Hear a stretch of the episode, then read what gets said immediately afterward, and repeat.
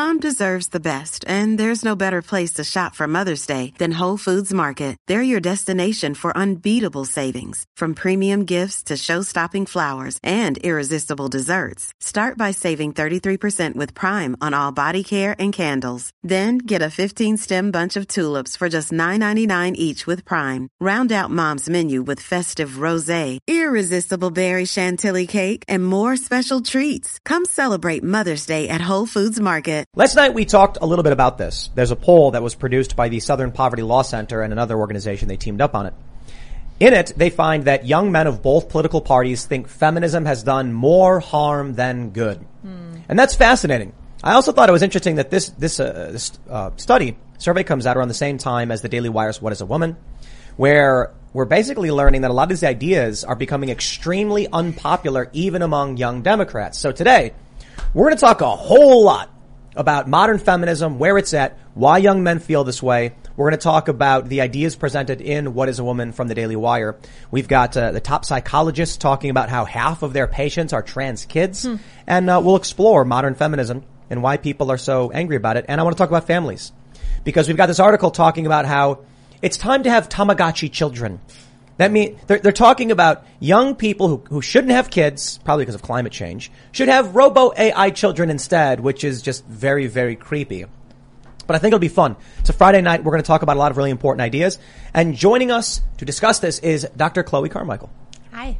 Would you like to introduce yourself? Sure. So I'm Dr. Chloe Carmichael, clinical psychologist and author of Nervous Energy, Harness the Power of Your Anxiety, and Dr. Chloe's 10 Commandments of Dating. I was a yoga teacher before I was a psychologist, and I'm also a wife and a mom. All right. Well, we have a clinical clinical psychologist to talk to us about what it means to be a woman and uh, all those other things. So thank you for joining. My pleasure. We got Seamus. Got another expert here. I'm a cartoonist. Um, so I run a YouTube channel called Freedom Tunes. We just uploaded a video. Like, w- was any of that? We just uploaded a video like uh, two days ago that or yesterday that I think you guys will really enjoy. And uh, we've got a website, freedomtunes.com. If you want to become a member there, five bucks a month, you'll get extra cartoons every month, an extra cartoon a week, and then behind the scenes stuff as well. Hey guys, Ian Crossland in the house. What's up? Uh, I watched about 30 minutes of What is a Woman so far. I'm really excited to talk about Only what I've 30? seen. Yeah, not yet. I, I, I launched into it about 6.30. Um, and I want to talk to you a little bit about your book. Well, hopefully more than a little bit about your book, Chloe, because I, I wonder how to, how to harness that nervous energy myself sometimes. Maybe we can get down on that later. Sounds good.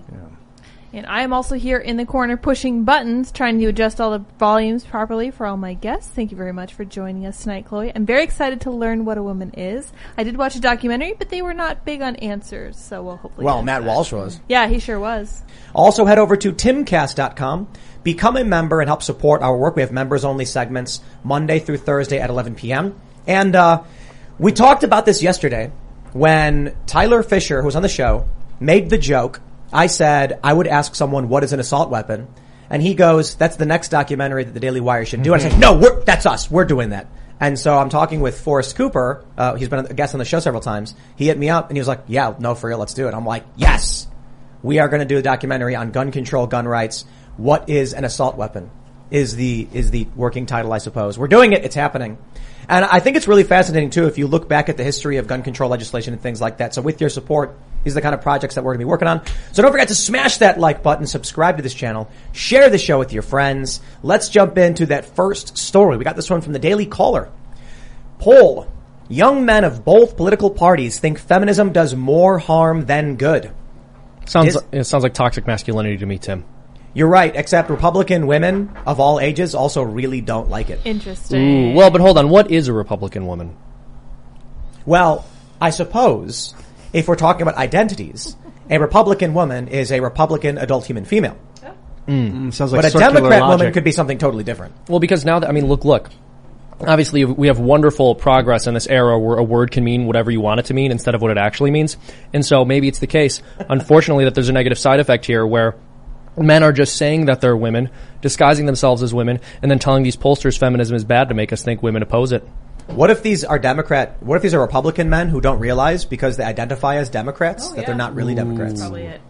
I actually We're not think- really men. I actually think that's an argument they would entertain. They're like, well, if a Democrat man says he hates feminism, he's actually a conservative. There you go. Yeah. So he's just wrongly identifying. My biggest problem with it is that the definition of feminism has changed over the years. There's actually four to five waves of feminism. My mother was raised, she raised me kind of as like a second wave feminist where it was about equality of opportunity for every person. Didn't really matter what your gender was. And that was basically it. It was never like talking down to men. It never was about making men, cause I used to ask it like as a question Well- as a kid, does that mean men are bad? Does it mean women are better? And she said, no, no. It's, There's- it's about I- I think- equality of, of opportunity for these people. First wave feminism was the we should get to vote, right? That Yeah. like we should have right. And second wave feminism was that no more firm, open palm slaps on the behind from men in the workplace kind of stuff. Like Essentially. like equality in the workplace. You know, you, that that that I don't know, 1950s era smoking. You know, guys smoking like come here, babe.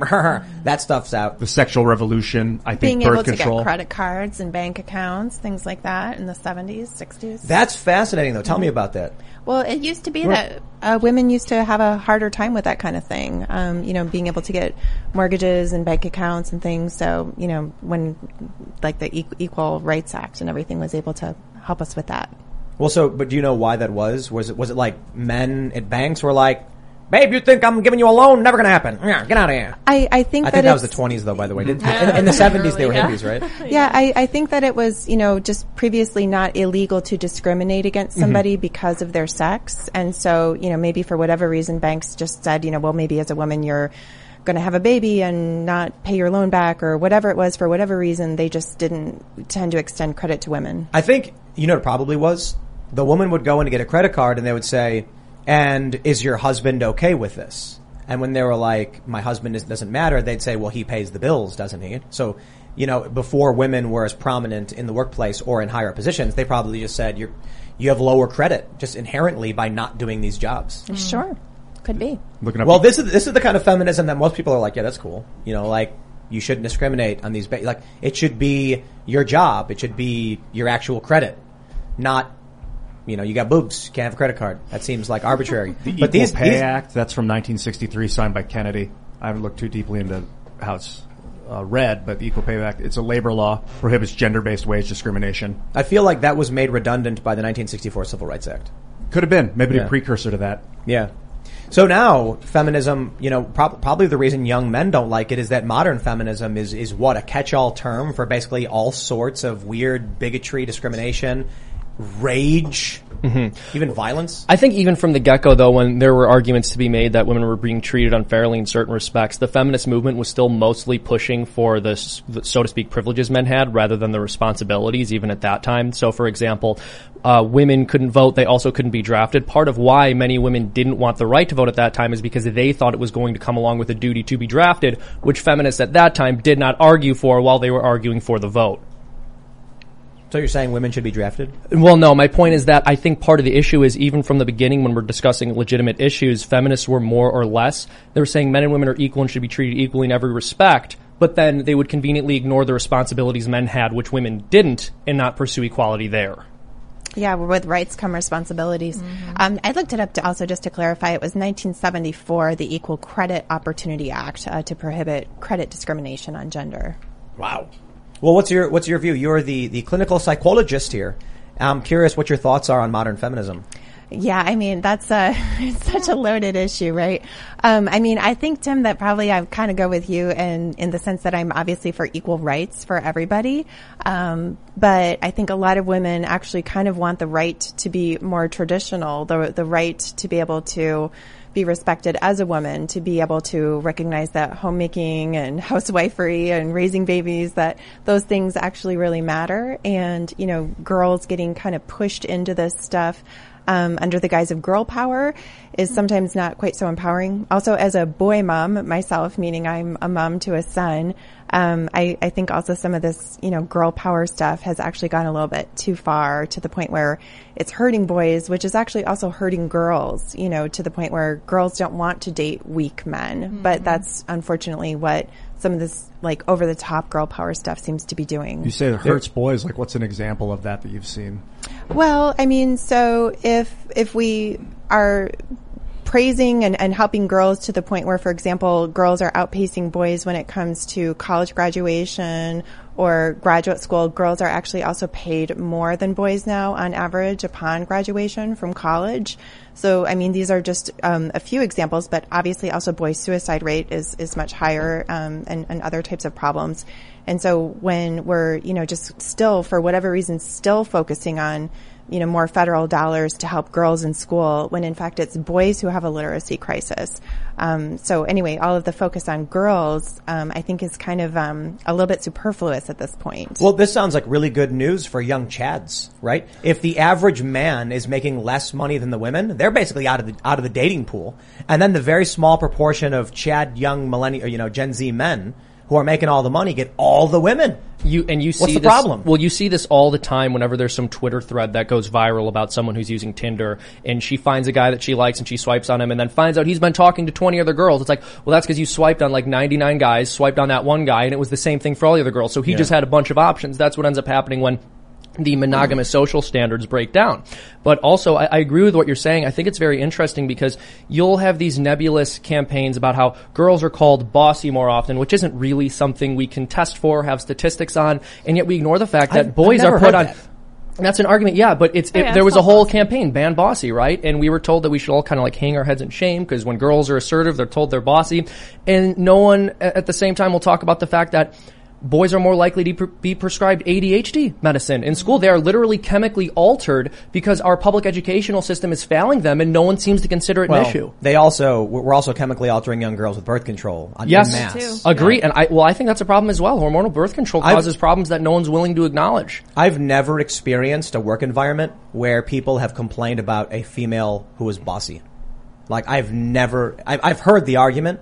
This podcast is sponsored by Ramp. Are you the decision maker in your company? Consider this. For the first time in decades, there's a better option for a corporate card and spend management platform. Meet Ramp, the only corporate card and spend management system designed to help you spend less money so you can make more. Most corporate credit cards offer points as incentives, but those points amount to less than their worth in real cash value. Ramp's business cards offer you cash back, real money in your pocket. Plus, you control who spends what with each vendor. And Ramp software collects and verifies receipts automatically, which means you'll stop wasteful spending and close your books in hours instead of days. Businesses that use Ramp add up to 5% to their bottom line the first year. If you're a decision maker, adding Ramp could be one of the best decisions you've ever made. And now get $250 when you join Ramp for free. Just go to ramp.com slash easy. Ramp.com slash easy. R-A-M-P dot com slash easy. Cards issued by Sutton Bank and Celtic Bank members FDIC terms and conditions apply. But I've never been in an environment where I'm like at lunch and someone's like, man, that Janet's so bossy. I've just, it's never happened. I've heard people be like, my boss is a dick. And I'd be like, who's your boss? It's John. I'm like, oh. Hmm. Or, like, who's your- Janet. or it's Doesn't matter. Janet. Like, yeah, she's I don't a like my boss. Janet How could be a about that? dick too, yeah. yeah. I don't know. It's just most people don't like their bosses. Mm-hmm. You know, I just it's a it's a weird thing that's like I wonder if that is in and itself sexism. These assumptions. Yeah, well, the, no, the it is. assumption of victimhood. The assumption. Here, I'll tell I'll tell you something else, man. I was talking to this guy who produces documentaries, and we were talking about this issue, and he was like, he told me he was like, my experience was that whenever we would have pitch meetings, the women in the meeting room would be giving us stupid ideas, and then everyone would be getting really frustrated and annoyed with these really dumb ideas, and then she would complain that no one takes her opinion seriously because she's a woman, and we try to explain to her, no, it's because your ideas are dumb, but she took it to the female place instead of the bad at her job place, and you know what it was? Because she was brought into the room because she was a woman because they needed diversity. It's true that can happen, and then also because women can sometimes be more sensitive to criticism, right? And and if you do criticize that woman's ideas in the boardroom, then you know you can get this big reaction of like, you know, well, you know, you're you're undermining me because I'm a woman, or you're not taking me seriously because I'm a woman, and you know what they're doing, unfortunately, then is depriving themselves of the chance to have real, honest feedback and collaboration, and even to you know engage and spar and develop and improve, because they're bringing it all you know to being a woman, and so then nobody does comment, nobody wants to say anything un- unless it's going to be really you know nicey nice, and then they wonder why nobody ultimately goes forward with those ideas. Yep. I think when you have when you have uh, what's the quota filled roles, you're going to see a lot more of this. where people who are minorities or women are going to feel like there's racism. I mean, maybe that's maybe that's the goal. Maybe maybe many of these activists want to create this by putting people who are unskilled in positions they're not qualified for, hmm. so that they feel inadequate constantly, and then the person can come in and say, "Oh, that feeling racism." Well, and we have to understand this is a very, very serious problem because I, whenever we talk about the idea of like marginalized communities, whether you're talking about you know the, the alphabet people or you're you're talking about people who are you know minorities because of their ethnic group in this country, the most serious problem I think is the breakdown of the relationship between men and women because that is the most fundamentally important social relationship that exists. Men are supposed to open pickle jars, That's and women right. have babies. Those are the rules. Well, but no, I mean, we people will talk about like sexism, homophobia, etc. And I think with sexism, unfortunately, whenever there are issues that are addressed with the relationship between the sexes, it's always in one direction. The conversation can only ever be women are being treated unfairly and men are bad. And what's interesting about that is there's actually kind of a kernel of traditionalism and natural law in that because people recognize that it is the role of men to protect women and to care for women and to provide for them. And so it's sort of bizarre because we have this concoction where we're told that men and women are exactly equal, but also men still have to fulfill this traditional role of being the one who cares for her and protects her. and who's tough and has a thick skin. Like Mm-hmm. remember that Amber Heard tape where she's like, "Tell him, Johnny, tell him that you know that you were abused," you know, and and she's just like, you know, go See going who believes you. Exactly. Yeah. Yeah. Yeah. And then Tiny. nobody talks about toxic femininity, of course, you know, but I but do. toxic masculinity all the time is this big thing. So I think you're absolutely right. It's it's just it's so much more normalized and comfortable for people, whether it's at school or work or personal lives or whatever, to just trash talk men. Yeah. Well, and what- this- what is? Well, let's look. Can I? I, Yeah, I just yeah. want to make a point about toxic masculinity. This is a term which they always feign confusion over whenever anyone points out that it's offensive. It is clearly an intentionally provocative phrase. If you wanted to get authentically masculine men on board with your project, you would not label their bad behavior as a form of masculinity. You would say something like, well, actually, these men are behaving in an effeminate way when they treat women poorly because they're not being men who are protectors. Instead, they label it masculinity and go, well, why are, why would you be against uh, us calling it toxic masculinity? It's like because you're attacking men in general and then claiming you're only attacking a small subsection. So, what is toxic femini- femininity? Well, I mean, so I don't mean to jump ahead of ourselves, but I mean, I did bring up Amber Heard, mm. right? I mean, I, you know, so She's toxic. When when when we that. when we think about toxic masculinity, they say that it's when you take um, things that are traditionally masculine virtues, like maybe toughness or competitiveness, and you take them to a, a twisted extreme, right? And so with women, if you think about it, um, in in um, Spanish, they have something called marianismo, and it's the opposite of machismo. So machismo is obviously we all know what machismo is. Marianismo would be almost like the kind of a counterpart to that, which is where you know there's this um, extreme reliance on you know kind of a, a victim role, right? And with the Amber Heard thing as well, it was very interesting because from a criminal psychology standpoint, attractive women will always fare better in a courtroom than an unattractive woman unless it is shown that she used her attractiveness to in some way carry off the crime and then her attractiveness will statistically turn against her right? Interesting. so about toxic femininity then that would be the case of a woman who uses her femininity her you know beguiling feminine self in a way that um, you know twists and manipulates and deceives people and I think part of why they will never acknowledge that is because to do so is to ha- understand and acknowledge that there are certain benefits to being a woman. Mm-hmm. I think a lot of what we are seeing in modern in modern Western culture, the failures, are due to masculinity being gutted and, and mm-hmm. purged, which is creating this imbalance where a massive outgrowth of femininity becomes toxic, and there's no strong men to rebalance. So, like you mentioned, you all of a sudden have the oppression Olympics. Everyone has to be a victim. Toxic femininity is taking over. Absolutely, even to the point where they have to make it up. And you know what? It's not good for the women either. I mean, I've sat with women in my office as a clinical psychologist that have expressed profound shame. Women, you know, that are in their mid, late twenties that say, you know, back in college, I cheated on my boyfriend and I felt really bad about it and I, you know, kind of said it was date rape and, you know, I, and, and they, they, they realize, you know, years later that, that they basically ruined somebody's life. Um, but at the time, as soon as they even kind of utter the words, you know, well, I he he he made me or whatever, then all of a sudden they activate this, you know, big support network around them. And I've actually also spoken for an organization called FACE, Families Advocating for Campus Equality, and they they try to assist young men who are being what's called Title IX at schools now, where it's it's a verb, you know, that a woman can just say, oh well, you know, he raped me or you know he harassed me, and in many cases the man is actually removed from school immediately while the school does some kind of a kangaroo court thing. So toxic This- femininity. This is why the Johnny Depp Amber Heard thing was such a big deal for a lot of people. I'm not going to say for everybody. For a lot of people, it was just celebrity gossip. But you had a guy who was accused and he won. Mm-hmm. All of this Me Too stuff was just like you had Aziz Ansari. Do you remember that? Mm-hmm. He, he had a bad date, and the one was like it was terrible. So they tried to go after him.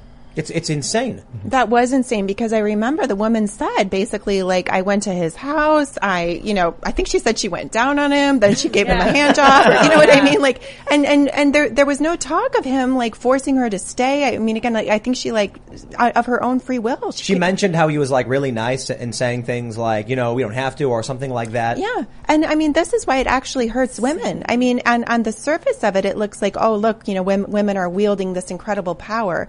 You know, but, but the truth is, is that it actually hurts women. It, it infantilizes women. It suggests that we're not actually capable of going out and having some drinks and making our own choices and, you know, being able to stand by them. It's, it's actually hurting women. Right. I would I would argue part of what all of this comes from is our society's insistence upon oppressing the innate uh, or suppressing the innate understanding that sex is a special thing. So people think they can just go out and do it meaninglessly and then they regret it. But because the culture constantly signals to them that there's nothing wrong with doing that, they wonder, why do I feel bad about this experience? And I think one conclusion they could draw from it is there must have been some coercive element here. I must not have chosen this because I've regretted this. And I've actually seen people say, oh yeah, no, if you regretted it, then it was coerced, which is an mm-hmm. insane thing to say. I, I will say the interesting thing about it is in modern culture, we associate hookups with regret. That in hmm. TV shows and movies, it's like they wake up the next day like, oh man. Then you also have the walk of shame. Of mm-hmm. course. yeah. After someone hooks up in college and they're walking out of the dorm or, or the, the frat or sorority house, it's like a shameful thing. And I'm like, that's really weird for a, a society that's trying to tell people it's, it's, it's shameless, it's prideful. Hmm. But then in every facet, people feel something negative about the experience. It's so interesting to me that they still feel shame. I still firmly believe that shame holds a very important role in society and people just choose to ignore it. And one of the things I've constantly said is that every sex scene in every movie is completely unnecessary because our culture does not believe that sex means anything. What's the point of having sex? You're just doing a thing. Who cares? Are you deeply in love? Oh yeah, Probably I just, not. I just watched The Boys. Sorry. The uh, I watched the first uh, episode. I think just the first episode. Uh, have, you- have you ever seen The Boys? No. This is a superhero show? Yeah. And in like the first 15 minutes, there's just like a ton of sex. Mm-hmm. And then I was like, it didn't do anything for the story at all. You know, I was Never like, does. "Ah, I get it. Never does. It's like we're sitting here and they're like, you know, It does something for the guy who made the story. That's why he put it in there. exactly. Yeah. I guess. Like there's like a scene that didn't even need to happen. It And happens I- all the time. Yeah, I know. I was movies. like, what was what was that? Name it, Even even in films that like even in films where you know two people having sex was important to the plot, it's you never need to show it. It's very interesting that they choose to so often. Yeah. Yeah. Well, it's it's clear to me that they just want it to be borderline pornographic, just to draw the eyes and the clicks or whatever. Because, as far as I can tell, in this culture, sex means nothing, which is incredibly sad to me. But I, I, I It's think there's a, important. I think there's a deeper question in, you know, why, why do humans have these hookups and then regret it in the morning? Hmm. Why is that such a common thing that's, They still feel shame. yeah, like why? Interesting. If you hook up with like a girl that's your friend that you're not attracted to when you're both drunk, and then the next morning you're like, "Oh God, what have I done? I've changed the dynamic of my relationship." That's the only shame I've ever felt hmm. walking out of a girl's house. But every other time, it's like, hell yeah. Well, so when when we drink, you know, it, it almost kind of, for lack of a better word, sort of disables our executive lobe, which is the part of ourselves that you know thinks about future consequences Right. and things like that. Nothing And, matters. you know, and also, of course, when in, when it's a hookup situation, you know, one person is usually kind of uh, pouring on the charm, right? So, you know, she's laughing at all of his jokes. He's telling her how good she looks, right? And they're both making a little bit of a concerted effort to, to get into each other's pants, right? So it's almost like they're kind of on a drug of euphoria in that moment. And then the next morning when, you know, reality sets in. Um, and Lydia, to your point about shame as well, just I want to back you up on that. There's a psychological healthy function of shame, which Absolutely. is to let us know when we have broken our own boundaries and broken our own standards. There's actually a healthy sense of um, of when we've come up short. That's that serves to guide us that we need to make Right. a change. There was a viral story at a college. A poster was put up that said, "If you are both drunk, the like if you're a man and you and the woman are drunk and you both hook up, you raped her." Right, which is so insulting to women. You know what I mean? Because basically, what that is saying is that I need a chaperone if I'm going to go out and have drinks. You know, like that's where that goes. It, it means that I'm not able to just choose anymore, like how much to drink and when I'm ready to go home with somebody. I mean, I'm married now, so I'm just speaking Don't have to worry about it, hypothetically. yeah. but- I'm pretty sure there was a story where, um, yeah, I, I- I vaguely remember this. I think Reason reported it. A man and a woman both got drunk and hooked up at a college, and the man immediately went to the school and reported her for raping him, and she got in trouble. And they were all freaking out. And there's like that's the, that's the way the game works. He was worried that she was gonna go and report him, so he reported her first, and then he wins because he reported her first. That's interesting. But yeah, I did want to say, I do think that the fact that a woman can't have a few drinks and maintain her bodily autonomy. When I started hearing about kids who are able to change their gender at the drop of a hat, I was like, this is so insulting that I can't go out and have a beer and then sleep. Not that I ever would. I would never. I never have, and now I'm married, so it's fine. But it's like that you would have no bodily autonomy just by the mere act of drinking a few drinks is ridiculous to me. It's treating women like children. Let me pull up this story because I simply Googled it and I found it from Oh, Reason. Male student accuses female student of sexual assault. Says he wanted. Re- says uh, she says he wanted revenge. Title IX creates a prisoner's dilemma. Students have to file sexual misconduct complaints to avoid being the accused. This is actually really crazy. The gist of the story is that a male accuser, uh, in an unusual move, filed a Title IX complaint against her. The female students uh, filed a lawsuit. So this is an inversion of what we typically see where the male gets accused. I think this guy just knew what the game was. Good for him. He's like, she's going to falsely accuse me. Let's go for it. Exactly. It's kind of like what Seamus was saying as well about how this whole situation is eroding the male female dynamic, right? Where there's almost like this, you know, race to see who's who's going to file on the other person first, you know, defensively. And this is for people who just, you know, made love. Look at this. Look at this. It says so. There's uh, uh was it Jane Roe and John Doe because their names are blocked out. So the woman contends it was ridiculous to find her guilty of non-consensual sex because of of the man's drunkenness, but not find him guilty too because she was also drunk. It doesn't matter. You made this game. kidding. this is what see. This is this, this is why young men are like feminism is bad because this is what it results in. It's like you go into the bedroom, you hook up, and then as soon as you're done, you're both looking at each other, looking at the door, and then you're both running full speed, trying to go. accuse each other of being the aggressor. That's completely insane. I, yes. I, I don't. It's nuts. I, I don't. Maybe I'm taking a different view of hookup culture. I, I kind of went through it in the '90s. No, well, more in 2000, early 2000s, late '90s. But I never really found it abhorrent or I had a problem with it. Like I would hook up with a girl, uh, we would both have a great time, and then that would be that. And then I would never really, if we would or wouldn't talk again after that. And it was just really fun. You know, sex is fun. It's like, why do you people snowboard? It's fun. It's exercise. Yeah, but snowboarding doesn't carry the risk with it of like creating another human life. And I shouldn't even call it a risk, right? 'Cause Creating a human life is a did? beautiful thing. an But. What if I like mean, you went this brings life into snowboarding the and when you got to the bottom of the mountain, you just had a baby. You were like, what am I doing? then you know what? We would have Fast. we would have some very strong social stigmas around who you went snowboarding with, probably, and how often you snowboarded, Yeah. and whether you having whether you were snowboarding outside of marriage. I think Dad, that's true. Dad, where do babies come from? Well, hill. son, when a man and woman love each other, they go snowboarding. By the time they reach the bottom of the mountain. What about the people who ski? That's unnatural. Um, you are right. It's not a sport. Sex Yeah. is not a sport, and it shouldn't be treated like that. I mean, I feel like the path we're on it will be. Yeah. Like you're gonna have weird, It's a race to the court. weird, yeah. Yeah, it's bad. Well, right now it's it, it's a sprint. It's like you're in college and you hook up. You both are like, well, uh, uh, that was great. I'm, I'm gonna go to bed. And then you like the guy starts like speed walking towards the the Title IX office or whatever. And then he gets halfway. He like he's like halfway there, and then all of a sudden down the end of the hallway he sees the woman.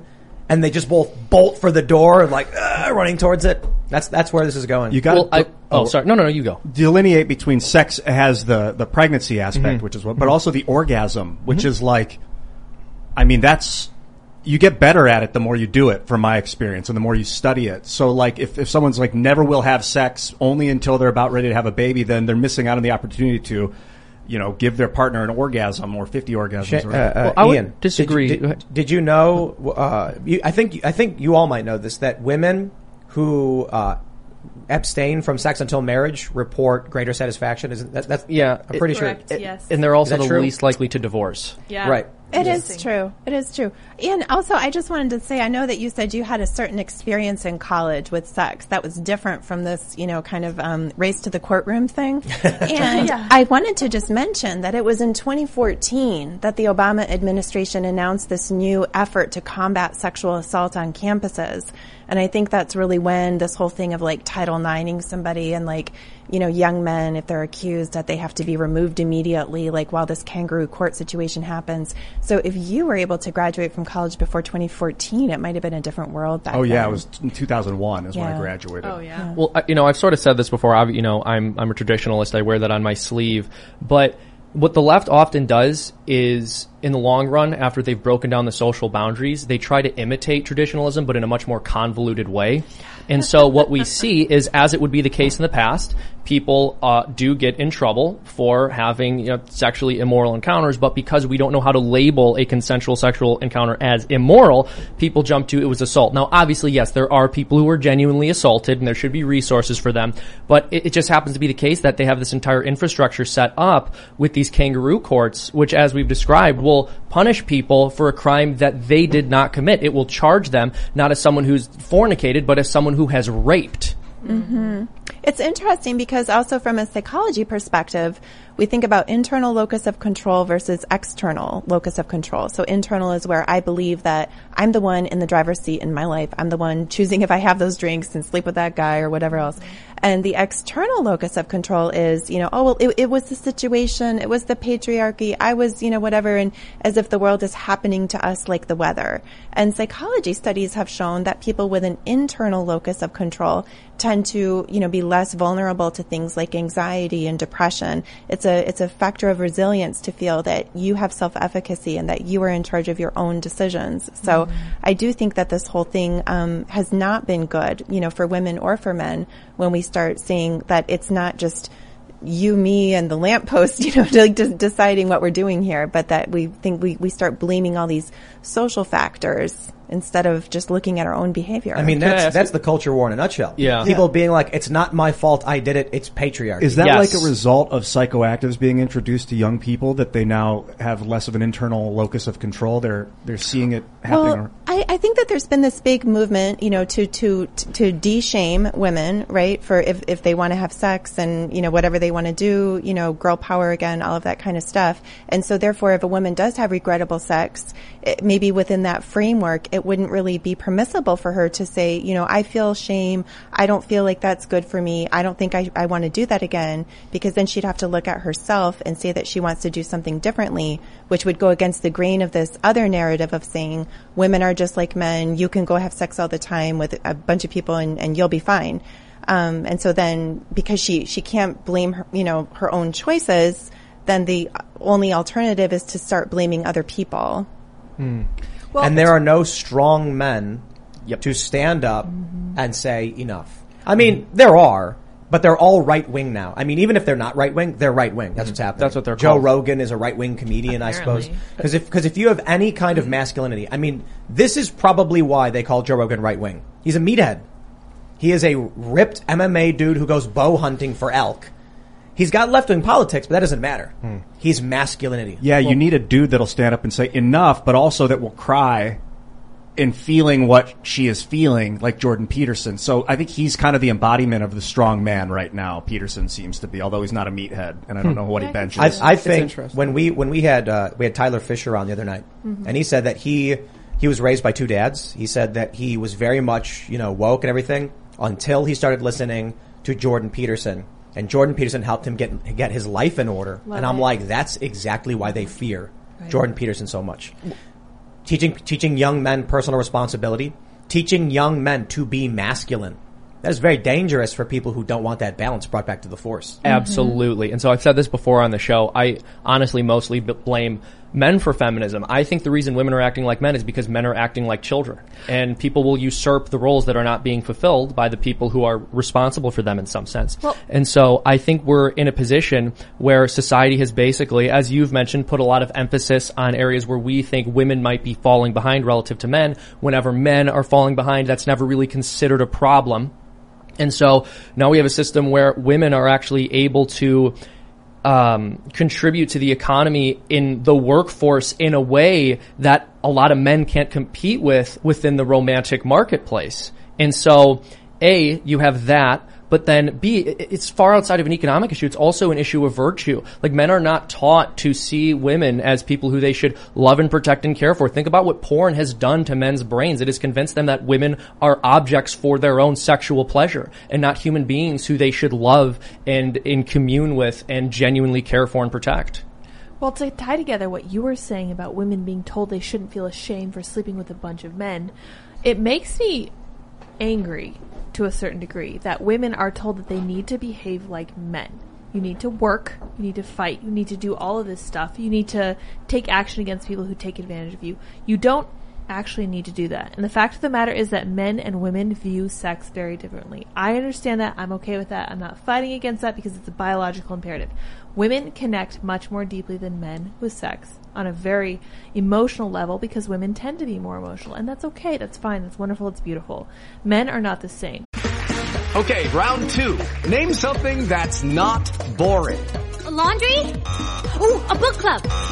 Computer solitaire, huh? Ah, sorry, we were looking for Chumba Casino. That's right, ChumbaCasino.com has over 100 casino style games. Join today and play for free for your chance to redeem some serious prizes. ChumbaCasino.com. No purchase necessary. Void where prohibited by law. 18 plus terms and conditions apply. See website for details. Judy was boring. Hello. Then Judy discovered ChumbaCasino.com. It's my little escape. Now Judy's the life of the party. Oh baby, mama's bringing home the bacon. Whoa, take it easy, Judy. The Chumba life is for everybody. So go to ChumbaCasino.com and play over 100 casino-style games. Join today and play for free for your chance to redeem some serious prizes. ChumbaCasino.com. No purchase necessary. Void where prohibited by law. 18 plus terms and conditions apply. See website for details. even on a neurochemical level like women release a bunch of oxytocin it's really it's really crazy because did you know that the better the sex is the more orgasms the woman has the more oxytocin she releases Right. Hmm. so the more bonded she gets to the guy Wow. the the better the sex is for Exactly. her which is awful right because like if you go out and you're going to have that one night stand well it, it better be good right Like, you're, you're not doing it for relationship fulfillment right it's just a you know sex and then you end up getting like really bonded to the person Well, right? that, that, that explains why uh, women who are abstain from sex until marriage tend to report greater satisfaction. Of Makes course. sense. So I, I read that. I'm not gonna. I, I'm not saying I know for a fact. I don't have the evidence pulled up, but I'm. You know, I'm- that that is the case. I. I and believe. for men, the more like orgasms and the more forceful orgasms that You're they have, spreading your seed. Fine, great. and the more testosterone they get, their testosterone rises and rises, which makes them, you know, just more and more independent and all these other things. Right. So, yes, wanna- it's really hard for women. I want to. I want to ask you this, um, Dr. Chloe. So I was thinking about dating apps, and we've talked about this on the show before. I was talking to this young guy. Uh, this was a few years ago. He was like 26, and he was a virgin and hadn't had a girlfriend. And he was saying that it was basically impossible. And through the conversation, it was interesting. Basically, what he was saying was that you know all everyone dates through Tinder and other apps and stuff. So he's on there, but he can never get any responses. And I was like, interesting. I started reading some uh, uh, data from uh, dating websites, and it looks like what may be happening in colleges. You have 20 year old men and women. Let's just use an average age. They're all on Tinder. The 20 year old man has no status, has no wealth. He's in college. So when he reaches out to uh, a peer, a 20 year old woman, and he says, want to hang out? She goes, sure. What did you have in mind? We can go to the, the, the courtyard and we can like talk. And she's like, that's cool. Then she swipes right on a 30 year old guy who makes seventy, eighty thousand dollars a year. He's got a got a nice car. He's got his own apartment, and he says, "You want to hang out?" And she goes, "What do you want to do?" And he says, "We can drive to the lake, go see a movie, and then come back to my place. I've got drinks." And she goes, "Done." Yeah, even more, he doesn't just say you want to hang out. He says, "Would you like to go have dinner?" Right? Mm. You know, for like from the start, he's wining and dining a little more. So it feels to me that dating apps have expanded the dating pool so massively that young men no longer have a peer group in which they can find a mate. And higher status men now get access to basically every, every available woman. So what we started seeing is, this was reported by the Washington Post, that I think a third of men under 29 were virgins. And, you know, unmarried as well, not dating. That, that was, I think, four years ago. So it's probably gone up since then. Something is happening. I'm wondering if, if you, uh, you know, what your thought is uh, on dating apps and if you would agree with. Yeah, yeah, I totally agree with what you said about the numbers game and, you know, the fact that now that 20 year old woman as, as well, she's going to be this like hot item, you know, if she's open to going out with 30 year old guys, right? So she, the, it really shifts the, the dating dynamics. And then also, you know, I've, I've read something similar about the virginity rate, like amongst, you know, very young people. And I think it may also have to do with the proliferation of porn, you know, as Seamus was saying. I mean, to, to really get out there and like, you know, find somebody, it's even for a one night stand, you know, it's, it's not easy, right? You have to take certain social risks. You have to put yourself out there. You have to deal with rejection. You know, there's so many hurdles that you have to clear. And if young men are able to get their appetites, you know, pretty much fully satisfied from the comfort of their own home for less money and less effort, I can see where they would have less motivation as well. And, and then, as you said, if the dating app dynamics are making it even harder for them. Yeah, and, I think that's that's absolutely correct. And it's not just that their need is satisfied in some sense. It by virtue of what it is, you only have to think about yourself in in your own pleasure and not another human being who you're involved with. And on top of that, it's very sad when you see how the dynamic is played out because men will point out the fact that women have all these options on these uh, dating apps. The reality is, most women want to find one man to be monogamous with, and they're not able to do that because guess what? The guy they're interested in, because he's at the top of the dominance hierarchy, so to speak, he's got a bunch of other women who are into him, and he's messing around with all of them, and he's not going to commit to any one of them. so it's this this this horrific like sexual hellscape where no one gets what's going to make them happy. Or, or it's a revert to a primitive state where the alpha just gets all the women. Yeah, we need You a ever see- dating app called Genghis Khan, where the dude just goes on there and has, I mean, because that's It's, basically what's happening it's just anyway. one guy, the guy who made the app, and only women can sign up.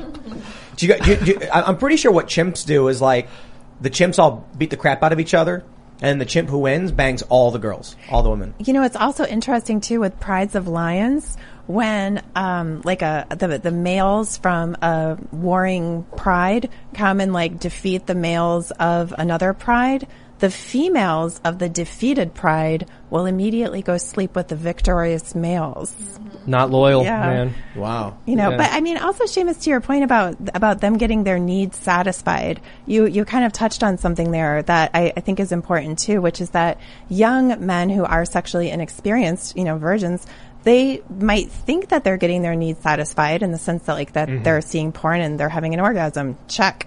Yeah. but like they don't know the pleasure of like being with a woman and you know, laughing together and, and the, the, the touch and the intimacy and the fun of it because they haven't experienced it. So they might think that they're getting satisfied, but they don't realize that they're not really getting it all. Yeah, I've And to be fair, I think a lot of them know and are very bitter about that. I think a lot of them know that they're not really getting a full, authentic experience and that they are sort of being cynically exploited by the people who produce this kind of hideous stuff and that it's inhibiting their ability to have real relationships. when you, but Ian, you when you have an orgasm with alone in your room, you're losing a lot of fluid. Like there it goes. But when you're with a woman, you're introducing the fluid to them. They're introducing the fluid to you, and so you're getting something. You're not just it's not just a net loss when you're with someone. It's Well- a trade, and that's a very different feeling. Emo- like um, emotional or like chemical chemical experience. Uh, correct, correct me if I'm wrong, but I think a better way, I think, I, I think this may be more accurate.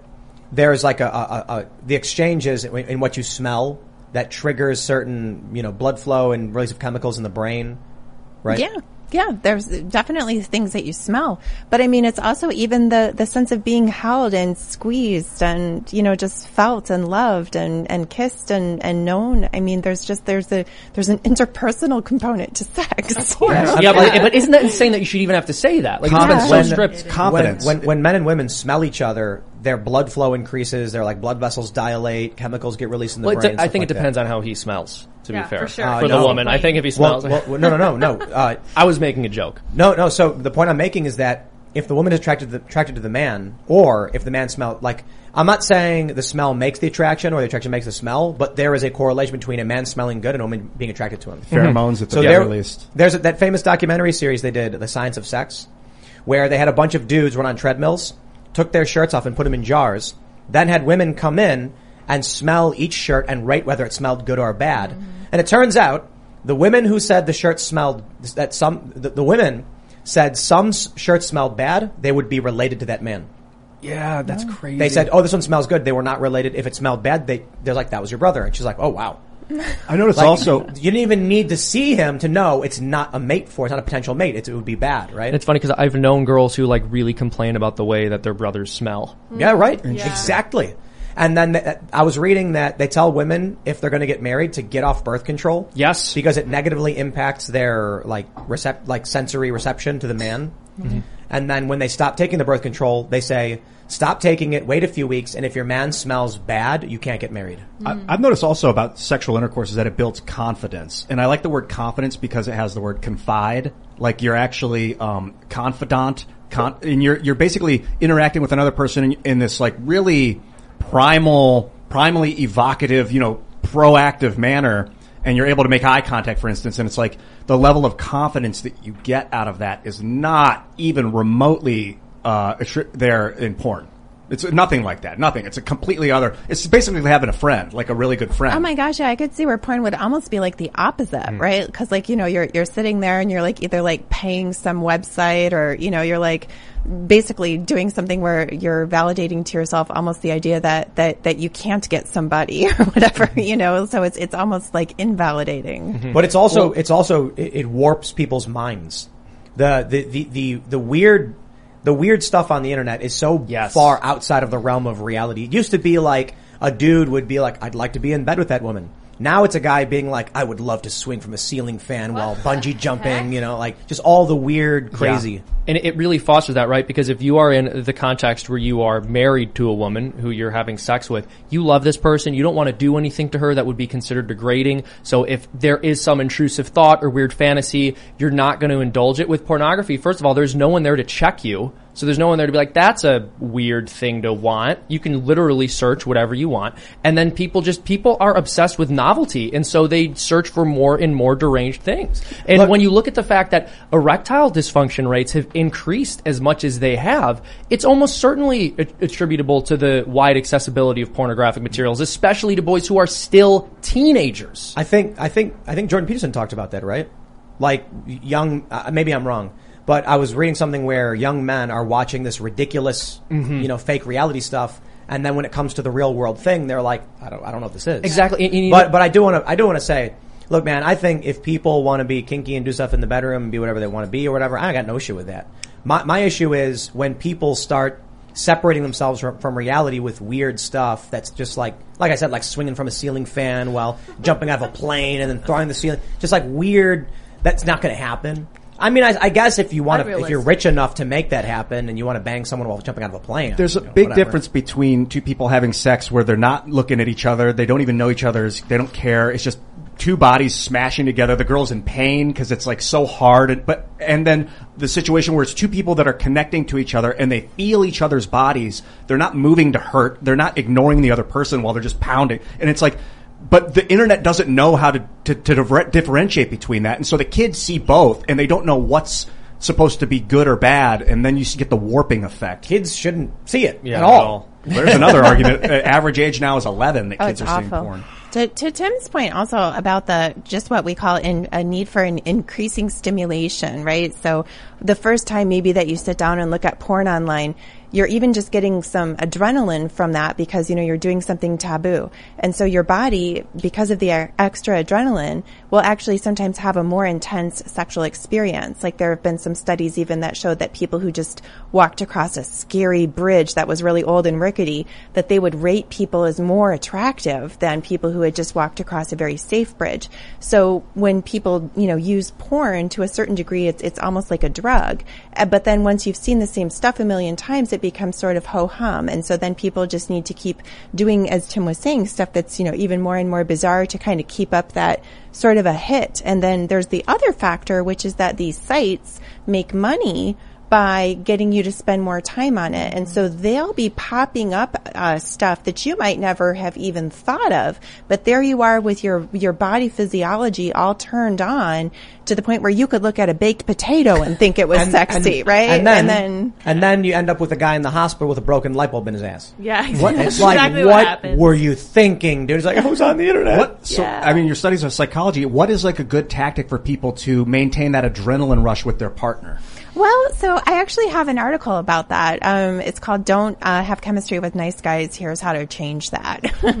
um, if anybody wants to um, email me through my website, I'll send you a copy of the blog if you can't find it.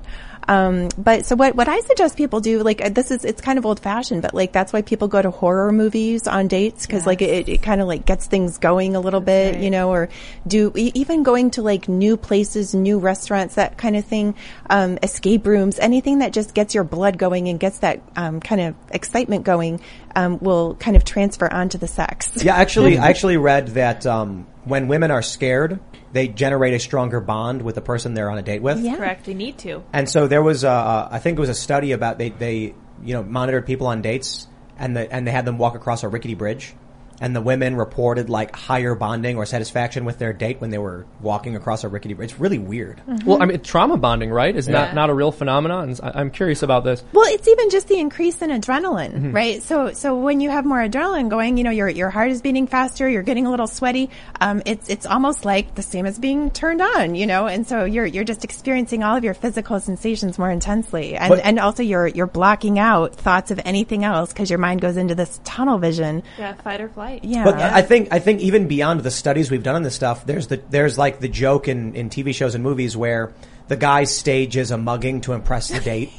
it's like that that we just knew that. We knew that my point. you go on a date with a woman and then if, if the guy defends her, he looks tough, it's attractive.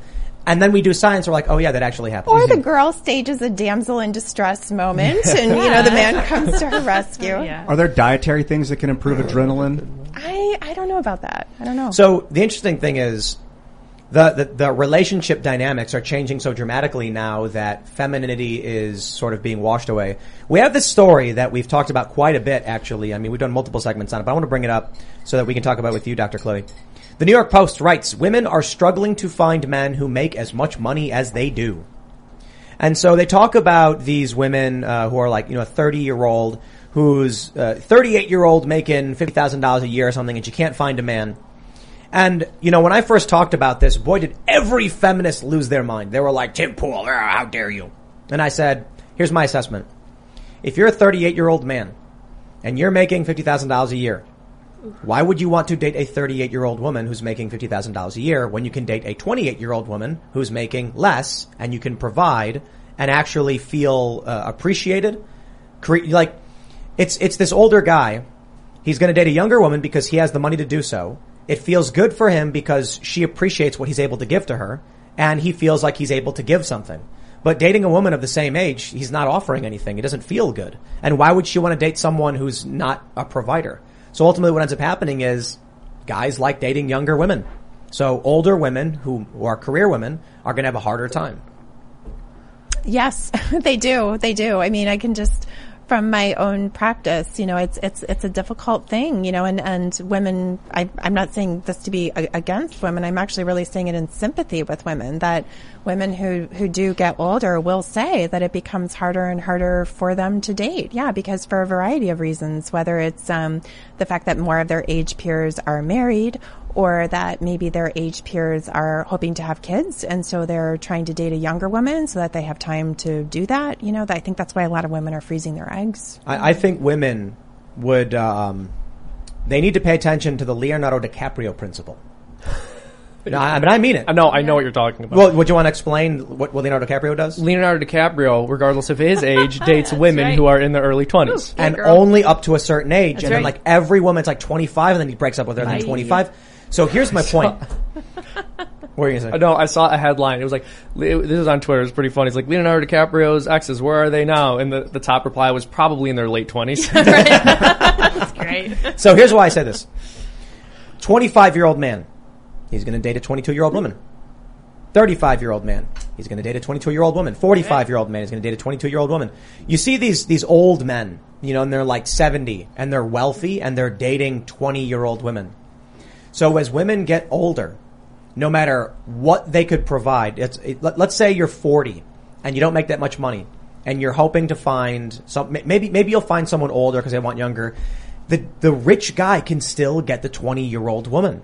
And I'm not, I'm not saying it should be that way, but the reality is if a man at no matter what age, I mean, we've seen 80 year old men with 20 something year old women, like you're robbing the cradle and it's like, I don't care, I'm old and I'm going to die. And she's like, and then he doesn't, I get his money.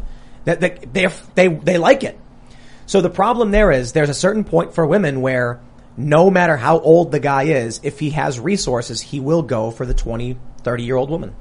Right. And you know, it kind of takes me back to the article that you mentioned when we started the poll showing that, you know, younger uh, men thought feminism had done more harm than good, but that uh, that was less true of a belief for, for young women to have. And I couldn't help but think about the fact that yeah, that's that's young women that Mm. that they're currently saying, oh yeah, the world is just telling me that I can have it all, I can do this, I can do that, and the everything else. Why wouldn't they like that message, right? But when we start talking about the older women who are then saying, yeah, okay, so I spent my 20s climbing the career ladder and not having kids and how, how is this feminism really necessarily helped me so much? I would be curious about women, you know, that are in their 30s for that poll. The interesting Very thing about point. all of these polls that take a look at feminism and dating and stuff is that they don't understand the difference in generations. So when they say, did you know that women on average make 17% or, you know, 23% less than men? It's like, are you talking about all age groups or are you factoring in only Gen X and below? Mm-hmm. Because if you do that, then all of a sudden you realize women make more than men. The problem is, it's very simple. In the 60s and 70s, women didn't work the same jobs as men. They didn't make as much money. Now they're, they're, they're growing up. There was a disparity in the boomer generation. There was a disparity in the silent generation. The disparity is mostly going away.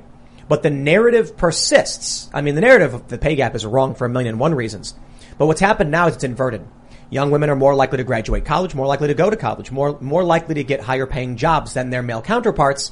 But because we lump in boomers with millennials in the same stats, it presents this narrative of female victimhood. right. Yeah. When boomers are long gone, it is going to be inverted and women will make more than men.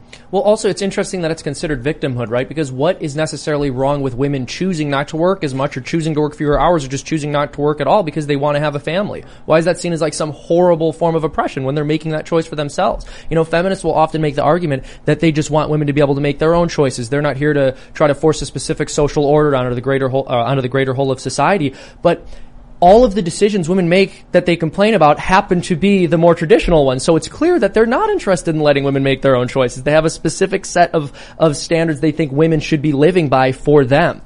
Who's they that said that? Feminists. I mean, that's feminism. Every single time they complain about a disparity between men and women, it's a disparity, uh, which is an indicator that women are behaving more traditionally or taking on a more traditionally feminine gender role. You know what I think it is?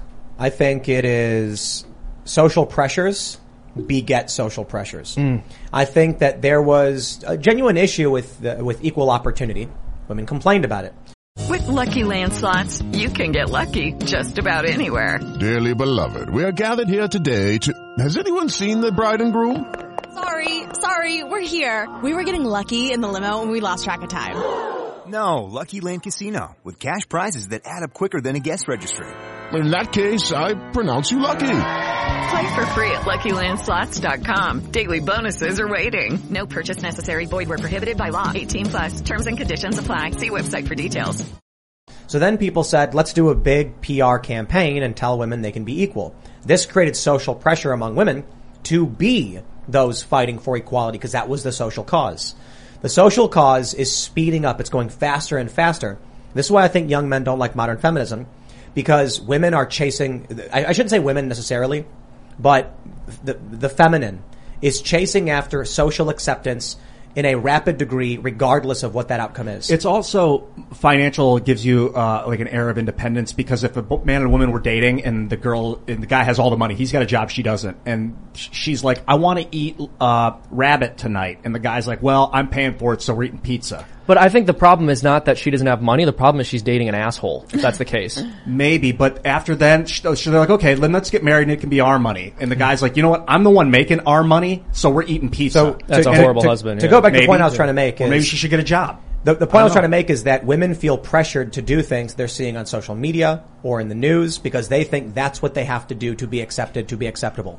So they're adopting certain behaviors, they're uh, um, putting on certain messages, they're holding up certain signs because they all just chase after each other's message. Well, there's no one to tell them like, hey, that's that's too and much. women and girls are more vulnerable to what's called social contagion, right? So that's why, like, for example, like in the 80s, like it seemed like every woman like had an eating disorder, or, you know, or like there's just certain things that can suddenly crop up, right? And I think that sometimes that can happen for, for women and girls as well when we get bombarded with this messaging, you know, that we're supposed to, you know, do certain things in, in career and that we can't even talk about, you know, wanting something different. Like from the psychology side also, uh, psychology studies have shown that people on the left are um, more collectivist and people on the right politically tend to be more individualist, Mm. right?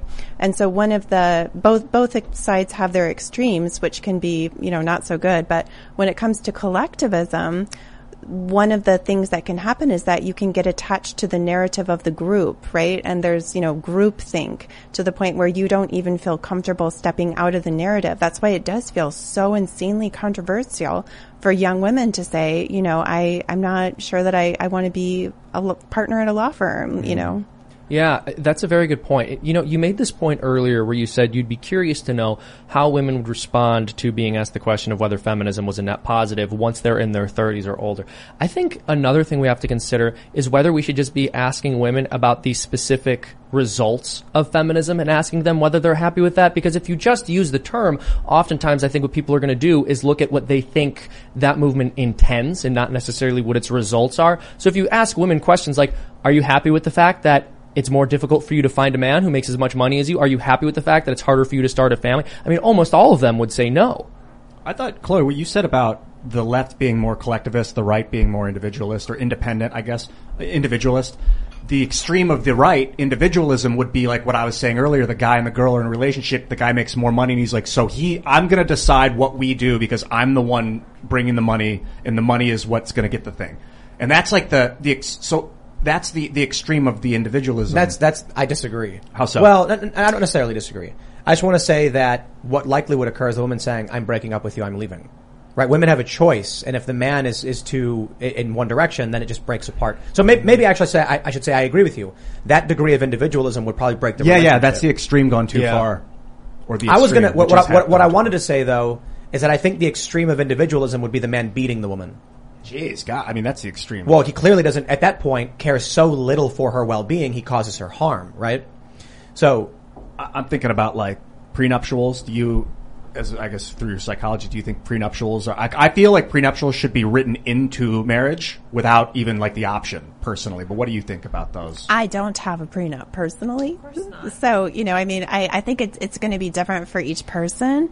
Um, but no, I mean, I, I, I just personally uh, view marriage as, as a, as the kind of commitment that you make without, um, having, without needing or wanting to have like kind of a, if we break up plan, because the plan is no matter what happens, we're not breaking up. However, um, I, I am a, I'm an individualist and I totally get that every marriage is different. And if other people say that they just feel better with a prenup, I don't, I don't have any problem with that. I, I gotta say, if you think you need a prenup, you should not get married. Don't get married. Yeah. Don't don't Uh, but it. that's why I think they should be written in without you having to think about it. no, no, no, no. I disagree. I disagree. Why would getting married to someone mean that all of your wealth from the last 40 years of my life would, would now be gone if, if she decided to leave me? That's insane. Because marriage is till death do us part. If you're trying to date someone, you don't need a prenup. And if you're pledging your life to another person, you shouldn't need one. And if you do, maybe you should reconsider Well, pledging maybe your life. the issue is no fault divorce then, Yes. right? Mhm. Like, so I, I can understand kind of like what you both are saying, like, and, and I as well, like, I, I don't have a prenup. I, I wouldn't want to be, you know, enter into marriage that way. But I can also understand where, you know, for, for a man or a woman that had built up a lot of wealth and we're now getting into this, you know, legal contract that's um, you know supposed to represent a spiritual commitment, but then we're making it a legal contract, and part of that legal contract isn't structured around a lifelong agreement like it used to be because we got rid of no uh, because now we have no fault divorce. So I could I could understand getting rid of no fault divorce. I agree. Yeah. Well, and I think also, and, the, and sorry, Sure. just no, no, no. the, the, the courts are heavily biased in favor of women. Yeah. To, a, to an insane degree, especially with children Oh. and Well, you know, it's funny because we live in this culture where no fault divorce is the law of the land. And people will say things like, well, look how often marriage ends in divorce. How could you ever be in favor of social structures which disincentivize that or would, you know, dissuade people from getting divorced? But I think what people often miss is if young folks know they're in an environment where divorce is not an option, I firmly believe they're going to be more careful about who they choose to marry. And I think also people are going to be more careful about their decision making in general when it comes to sexuality. A lot of people will start sleeping with someone, and as you've mentioned, that releases oxytocin and other hormones that bond you. And there are a lot of couples that end up together because they're sexually engaging with one another and they're bonding, but they're not actually really good for each other. And then at some point in the marriage, when the novelty of that person wears off, they get divorced. So I think it's not just that we have no fault divorce in people who would otherwise be staying married or getting divorced. I think they're actually making poor choices about who they end up marrying because of the current status quo. A starter marriage. It's like a, Yeah. it's like a phrase. It's horrifying. Yeah. It's horrifying. Yeah. What's that? Like training wheels?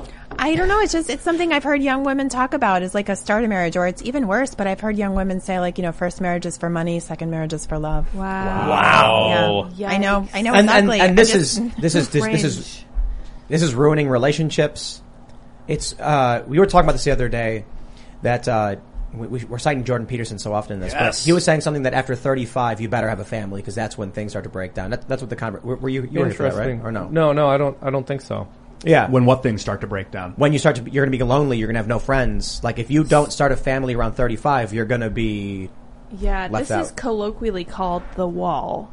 And I'm sure you've heard of it if you've been a denizen of the internet for any length of time. All women supposedly hit a wall when they're about 35. And if you don't have a family, you are going to be lonely. And you're going to have a problem. You're not going to be able to find a good date. It doesn't matter how much money you make because that's not what men look for in a spouse. Mm-hmm. I do think that there are exceptions to that. Mm-hmm. I, I, I agree with you for the most part. And, you know, for me as a psychologist, again, I, I've sat with women, you know, going through some really rough times, you know, in those situations. But there are also women that just they never want to get married they never want to have kids they have almost like and i mean this in a in a loving fond way they have a, a peter pan type of existence you know mm-hmm. they they just want to have their dog they want to go to brunch they they make a lot of money and and they're they're quite happy they they don't want to give of themselves in the way that it, it takes to be Right. to be a wife to be a mom so i i, I don't want to you know deny that there are women for whom that actually works out Do you think that's a chemical imbalance or is that just natural? I don't. I don't think it's a chemical imbalance. You know, I, I, I don't know what it is, but um, I just wanted to to just make make room for the fact that it, while I do think it's true what Tim said for the most part, and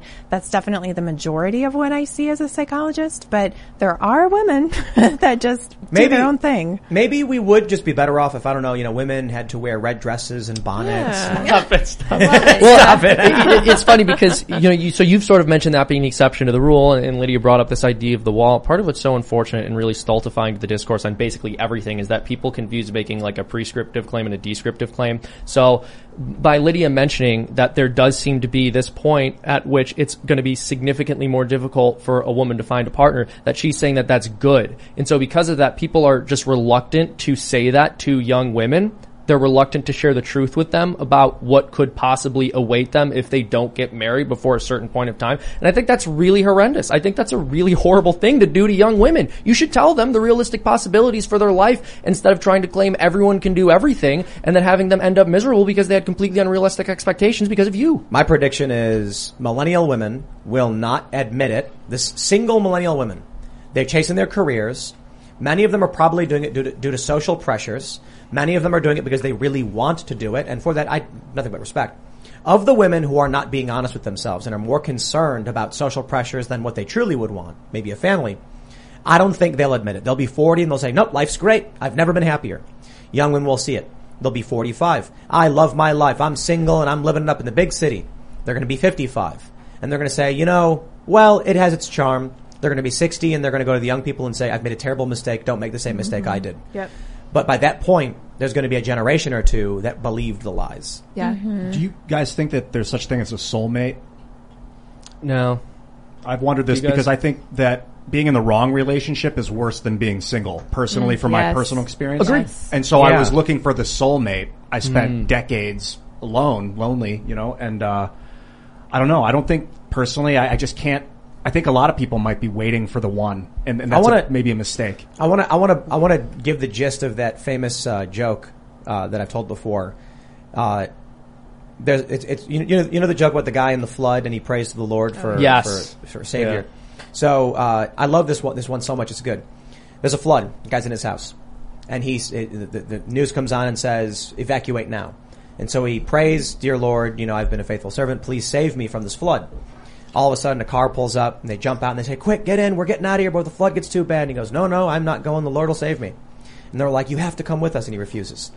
After a few hours, the waters have risen so high he's reached the second floor of his house, and then once again he prays, "Oh Lord, save me! I've been a you know faithful servant." And a boat pulls up to the window, and they're like, "Quick, get in! We're getting out of here!"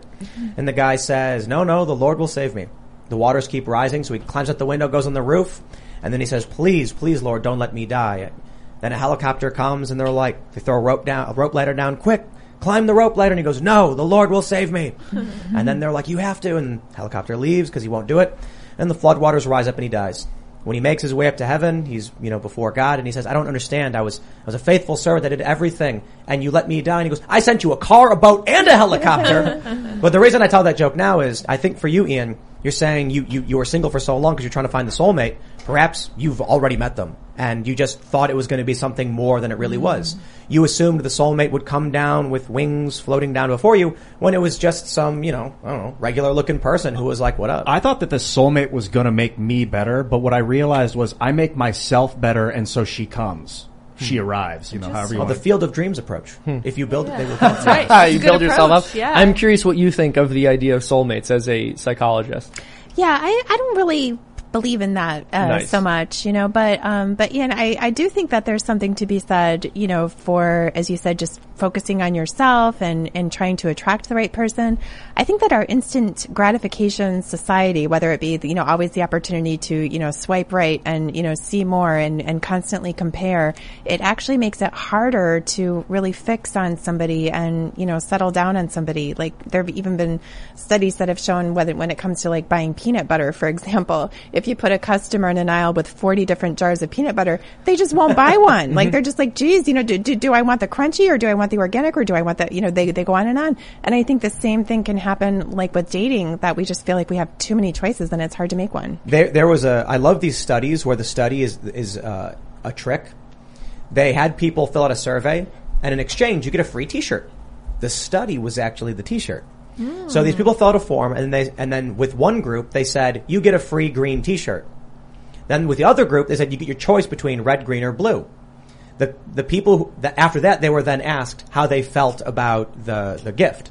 The people who were given a choice were rated it more negatively than those who weren't. The people who got a free shirt were like, cool, free shirt. The people who got the choice said, I made the wrong choice. I should have taken the blue one.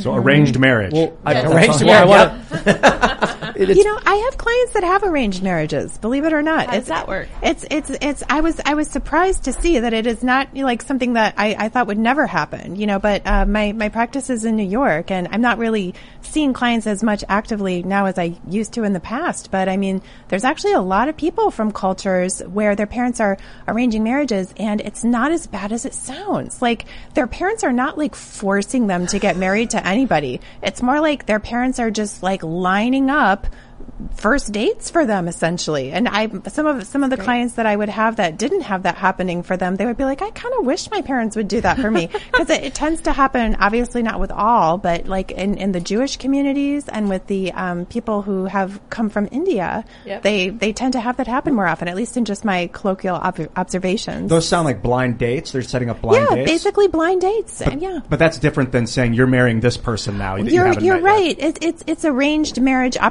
opportunities. You know, like where where they're setting up blind dates with somebody who's marriage minded. But you're right. It's not like they're just saying, "Hey, go meet your husband." And also, in most uh, arranged marriages, the person has the option to not marry. It's not like the parents go, you have to marry this person. Like they pick someone and then they get to know them and then if they don't want to, they do get the, the final say, yeah. But I think a lot of Not all the time, obviously. In certain cultures, that's I not think, the I case. think a lot of but- cultures they can just say no, but then the parents are like, "Don't do this. Like we've we've Mm. worked hard at this." Cultural so there, pressure. there, there's pressure for sure. Right. That makes but sense. It, but it used to be with arranged marriages where like the dad would go to the dad of the the daughter and be like, "How much money do I get? We're doing this." Yeah, dowries. Yeah. dowries and land grants Yeah. and things like that. That's why a lot of the royal families were doing it all. You know? Hundred percent. Well, one of the things that I notice in that conversation about arranged marriage is that both parties are going into it with the understanding that they are dating for marriage. Mhm. This is something we don't have anymore. Yeah, yeah.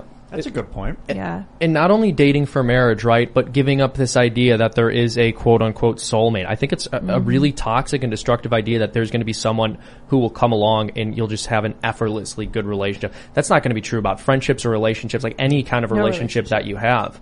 And so it makes sense that in our culture, we would think that because as you mentioned, we're all about instant gratification. So yes, of course I'm going to meet someone who just like bends to my will and everything, which people don't admit, but that's kind of what they say when they want a soulmate. I want, I want someone who isn't going to require that I change anything about myself or give anything to and who is just like effortlessly pleasureful to be with. I noticed an uptick in video games where you can get married in the video game. Hmm. That started like in 2008 Oh, or 6. dude, let's let's let's pull up the story, bro. This is weird stuff. Check out the oh. story That's from the weird, Guardian. yep. Tamagotchi kids. Oh could the future of parenthood be having virtual children in the Please, metaverse? No, no. We're doomed. I don't know. I just part of me is like, we can talk about the future and the dark future and the bright future, and we can be like, you know, I wonder what people would experience. But I'm telling you, when you get to the point where you're just not having kids and you're making robo babies hmm. and they're just like digital video game babies, all right, that's it. I don't know, man. Yeah, a country that's below the replacement rate probably does not need this. No. There's there's a game coming out called Stray. I think it is. Yeah, have you heard it's of a it? cat. No. You play as a cat. Yeah, but all humans are dead. Mm. Like, Okay. yeah, Just it's- have robots around. There's robots everywhere. Yeah. Every, it's because like humans built robots and then the humans died off and now there's robots living everywhere. Cat I think befriends robots. something like that. Yeah. Yeah, I think it, that kind of feels like where we're going. You know, uh, they're they're they, they're building AI that's getting better and and stronger and faster, and it just really feels like the future is going to be AI entities. One of the problems with this, and you brought up Seamus, which made me think about it, is that there's no resist, or maybe not no resistance, but the lack of resistance with digital relationships, video game characters that are your wife in the game or your child in the game. They don't push back. Like they don't come in and tell you what they feel. They don't, not really. And no, no one would really, I don't think anyone would want to play a game where, where that's the case, because you got real life to contend with. Um, but it's definitely training people to mm-hmm. expect that in mm-hmm. real life. Mm-hmm. I think people do like video games that offer them adversity, but slightly less resistance. Mm-hmm. So we play video games for that dopamine release. People will will take up these Tamagotchi babies in the metaverse, and it will be just a, a- easy enough to where you feel rewarded, but you don't have to do as much work. You don't have to smell it. That's right. a big part yeah. of it. Well, depending on if they plug your brain in Yeah. with Neuralink, you'll Wow. smell it all day. Ugh. What if they made you wake up in the middle of the night eight times to feed this thing? to, to feed this thing. I'm not a dad yet. Yeah, Horrible. maybe, mo- maybe no, I'm You know talking about the what, Robo? Baby. I have to tell you, like waking up to feed my beautiful baby. Oh, I mean, it. this we were talking about this even before. Just I actually said the smell. I said, but but but it but it won't have the smell. Like I, I need to sniff his hair, my little baby. You know, I just there's I, I I I don't understand like why why people would you know want this. But I mean, I one thing that comes to mind for me also is um that there's been a, a, a decrease in people's sense of self, right? A lot of people have been coming to therapy, you know, saying like that they don't have as much of a sense of self. And uh, psychologists have thought about it in terms of, you know, the, the decline of the family or decline of religion or, you know, social roles kind of, you know, breaking down. And a lot of people just don't have what they, they feel is like a, a, a sense of self. And so I wonder if on some level, you know, these virtual relationships and, you know, they're, they're seeking somebody else to, to kind of provide that for them. I don't, I don't know, but I definitely don't want a virtual baby. I want to smell mine. I want to a real one. see him in the middle of the night. just, Everything. just imagine what it will be like when people have like a 16 year old virtual AI life form and the AI is advanced to the point where it's almost indistinguishable or completely from a real person. and then terrible. people are like, it's a video game, so they don't really care. And then this, the, the AI is begging, don't, don't leave me, mom, no, Oh my I'm gosh. real. Or, or like hold uh, on. artificial intelligence, the Spielberg film. Well, hold on, check this out. Right, right. what's going to happen is these AI babies are going to grow up and in- they're going to be 30 years old. And then the mi- millennial cat lady is going to be like, I bought you a body. And they're going to download the AI into the body and then he's going to be like, I'm a real boy. And horrifying. They'll run for office. Yeah, Yeah, no, like this. they'll run for office. Regretting that already. I think it's funny that that's what you think is the scariest part. That's They'll be pretty terrifying. I mean, yes, or journalists. I wonder if someone's going to hack it and then have their digital twenty year old have a digital baby that is the twenty year old as a baby, and they're going to be like, ah, and they're going to be like, clap, look how fun this is to hack Man. the. 30 year old AI up. babies are going to have their own AI babies. Oh, and you're going to have is AI horrifying. grandchildren. You're gonna have like people Like who this. don't allow the AI baby to age. I, this But- terrifies me because if the power goes out, not that we can't build persistent power structure systems like nuclear batteries and things that can never go out, but if there's some sort of disruption in the electric flow that these things disappear, it would make an, an insanity. Like it would have a an entire populace of insanity of people that have lost their minds, their babies basically, and desperate and, and you- so enraged and this there's that show Upload Mm-hmm. where they can upload your consciousness, and in it they also make AI babies. But the, the, there's laws in this in this version of the future where people who have their conscious uh, uh, consciousness uploaded can't work because it would create labor shortages and stuff because people would never die, and you could do coding and other work in this digital reality. The crazy thing will be if we create this alternate virtual world, this metaverse with AI life forms, and then we start creating interoperability between virtual world and real, real world, like downloaded into a body and stuff, then civilization start to get, starts to get supplanted by fictional people. And that, then you've, you've got just terrifying scenarios where there could be like AI terror attacks where like one of these AI babies grows up and it's like, I don't care. They treat us like second class citizens, but I'm Yeah. alive. And then they hack the grid and then blow up a re- real, you know, gas plant or something. Or like your AI baby just takes your credit card info and gives it to China. And Yep, yep. I can see It's a virus. happening. It's literally just a virus. But no, Oh, I just, jeez. it's so sad because you can imagine like a, a woman in her 50s or 60s who regrets not having a family, like using this. The thought of it just makes me so sad.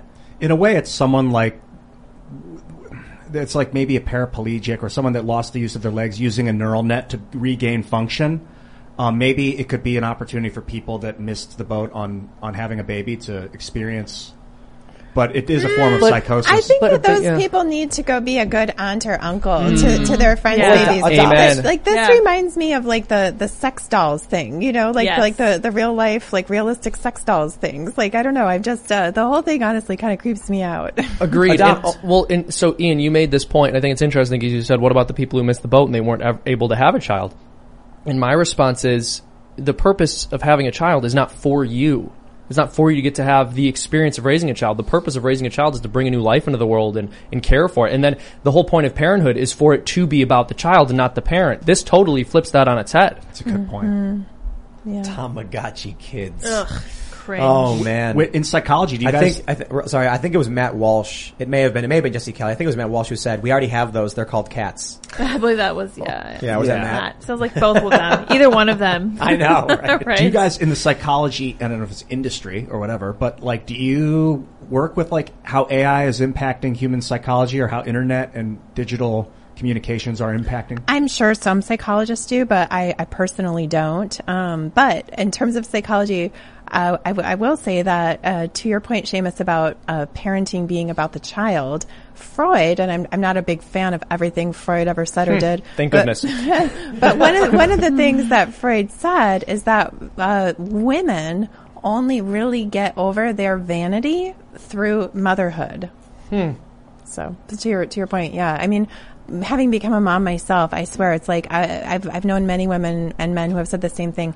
It's almost like you feel your heart growing bigger and bigger and bigger. Like you just can't get over how much you know love and care just pours out of you. Isn't, isn't he the guy who also said that women wanted dongs?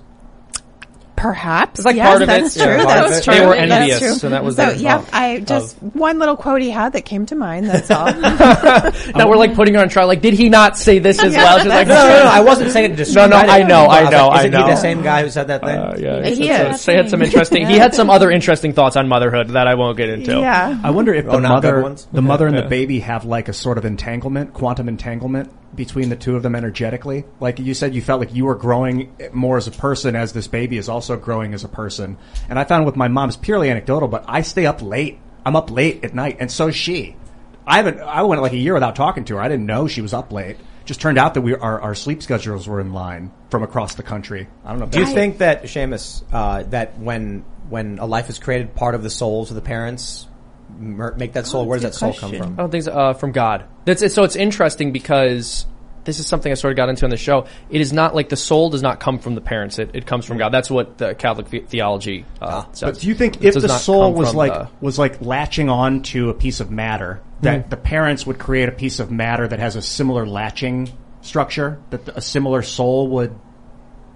And I'm not sure what you mean. I guess it, it supposits that the soul is l- latching onto a specific DNA structure or a specific neural, you know, geometric pattern in my my brain Hmm. that has a unique pattern that that soul is attracted to. Well, it's, it's interesting because I, I believe that we're a body soul composite, and you know the soul and the body are intimately tied together. And I'm not sure exactly how to answer that question. I have to to think about it. I, but I think just there is. I mean, I certainly believe there's a very beautiful and, and special relationship between uh, a mother and child that we can't really understand fully with like reference to other relationships. People will try to sort of analogize the mother-child relationship to other things, especially in, in the de- abortion debate, which we've gotten into a number of times. But it's just like there, there's something very special and unique and different about that relationship that would almost like bring harm to it to even try to describe. It's like we can't quite touch it. Yeah, I, I get the sense that there's something there. I just don't have any. Yeah. any You know, data. you know what I was thinking. Let me let me let me let me pull this up right here. This other story. Would you give up having children to save the planet? Meet the couples who have. Wow. Okay, well, you know, I was thinking it's like it's really funny that the people who believe the world is overpopulated are the same people who believe that you should sterilize your kids, you should not have kids, you should abort your kids, you should gorge yourself until you're on the verge of death because you can be healthy at any size. Hmm. And I'm just like, isn't it weird that all of these weird social things they advocate for just result in less people? Hmm. Or is it just like that's what they want? Well, also, I'm going to be honest, and I, I don't know these people, but when I hear this, it generally strikes me as a post hoc rationalization. I think people choose not to have children for lifestyle reasons, and then they'll say something like, it's for the environment because they want to feel good about themselves. I don't think, I, I don't really know anyone who like really, really wanted to have kids but went, I can't, it's for Mother Earth. Most people I know who say that like, probably weren't going to have kids or have many kids anyway. I think the issue is these these young millennial women who aren't having kids are are femcels. Mhm. You know, Hmm. fem fem you know, female incels or whatever. I mean, I guess incel works for women as well as it does for, Yeah. for men. And I think they justify it by saying they're they're choosing this lifestyle. It's like sour grapes. It's like, well, I didn't want to have a kid anyway. And it's like maybe it just didn't work out for you, so you're, you you retreat to the defensive position of, well, I didn't want it, so. Uh, Yeah, I don't know because I also know some like attractive married millennials that are not having kids, like, and just have no desire to do it. You know. Well, for sure. I'm not saying Yeah. that every instance of a woman Yeah. not having kids is rats. Incel. Yeah. No, I think that there there are probably many millennial women who it didn't work out for and then claim it was. Yeah, The problem yeah. with this not having kids to save the planet narrative is that you might choose not to have a kid, unfortunately, but you would have been a phenomenal parent, and that kid could have grown up and made groundbreaking technology that could have made the world so much better. And then you could be a terrible parent that has ten kids or one kid that ends up being a deviant and, and a hostile individual. So it, it really doesn't matter how many; it matters the quality. How many does matter, but not as much as the quality of what exists. Yeah, but you, if you have like 50 babies, you're bound to have one good one, right? Odds are, I guess. I, I don't It's know. an interesting point about the like. It's almost like a rationalization that you're talking about. You know, where if suppose that you you know f- didn't want to have kids because you didn't want to um, give up that much of yourself and of your time, and you know, then you would think like, okay, well, does that make me selfish? And then you would invert it by saying, no, no, I'm not selfish at all. I'm actually doing the world a right. big favor. You know, mm-hmm. Yeah. I'm just actually you know being so nurturing here of the world by not having kids. You know, so. I, I don't know. I mean, unfortunately, I think that that may be true for some of them, but I honestly think it's unfortunately that there actually might genuinely be women that would normally have just wanted to have kids, but they just can get brainwashed by the idea hmm. That, you know, the world is a terrible place or, you know, that, that the world cannot support those children. And that makes me really sad. Well, let's take it to the Yeah. dark place, I suppose. If you advocate for abortion, you're less likely to have offspring. If you sterilize your kids, you're less likely to have your genes persist beyond them. If you gorge yourself and you're very, very unhealthy, you're also less likely to have kids. You're going to be unhealthy. You'll die and earlier. your genes will be removed from the future, future gene pool.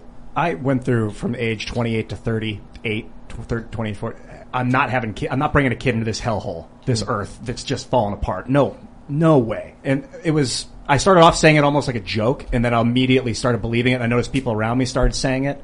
And only in the last three or four years have I re- regained a will to live and a kind of a, a, a f- having faith that we can make it better.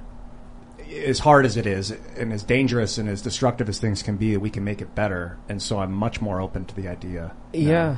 No, that's a very good point because I I think it says a lot about the state of a person Mm-hmm. based on what they believe. It, it says a lot less about the world and a lot more about the person. Yes, I'd given up on reality. I Yeah. was black pilled. I got way too much information on the internet in 2006 about the military industrial complex, Monsanto, the pharmaceutical companies, all the, the lies, the media lies. And I was like, well, I mean, how could we ever dig out of this? We're buried. Like, you know, for, for, for me, I actually, uh, I felt similar. That like you can't have kids because the, the, the, the climate and everything was bad. Until I got on the internet and started uh, diving into the deep rabbit holes of YouTube, and then I realized because the Earth is flat and actually on the back of a turtle, that's all of the climate change stuff doesn't matter. You should Yeah, have as many like kids as you turtles, can. yeah.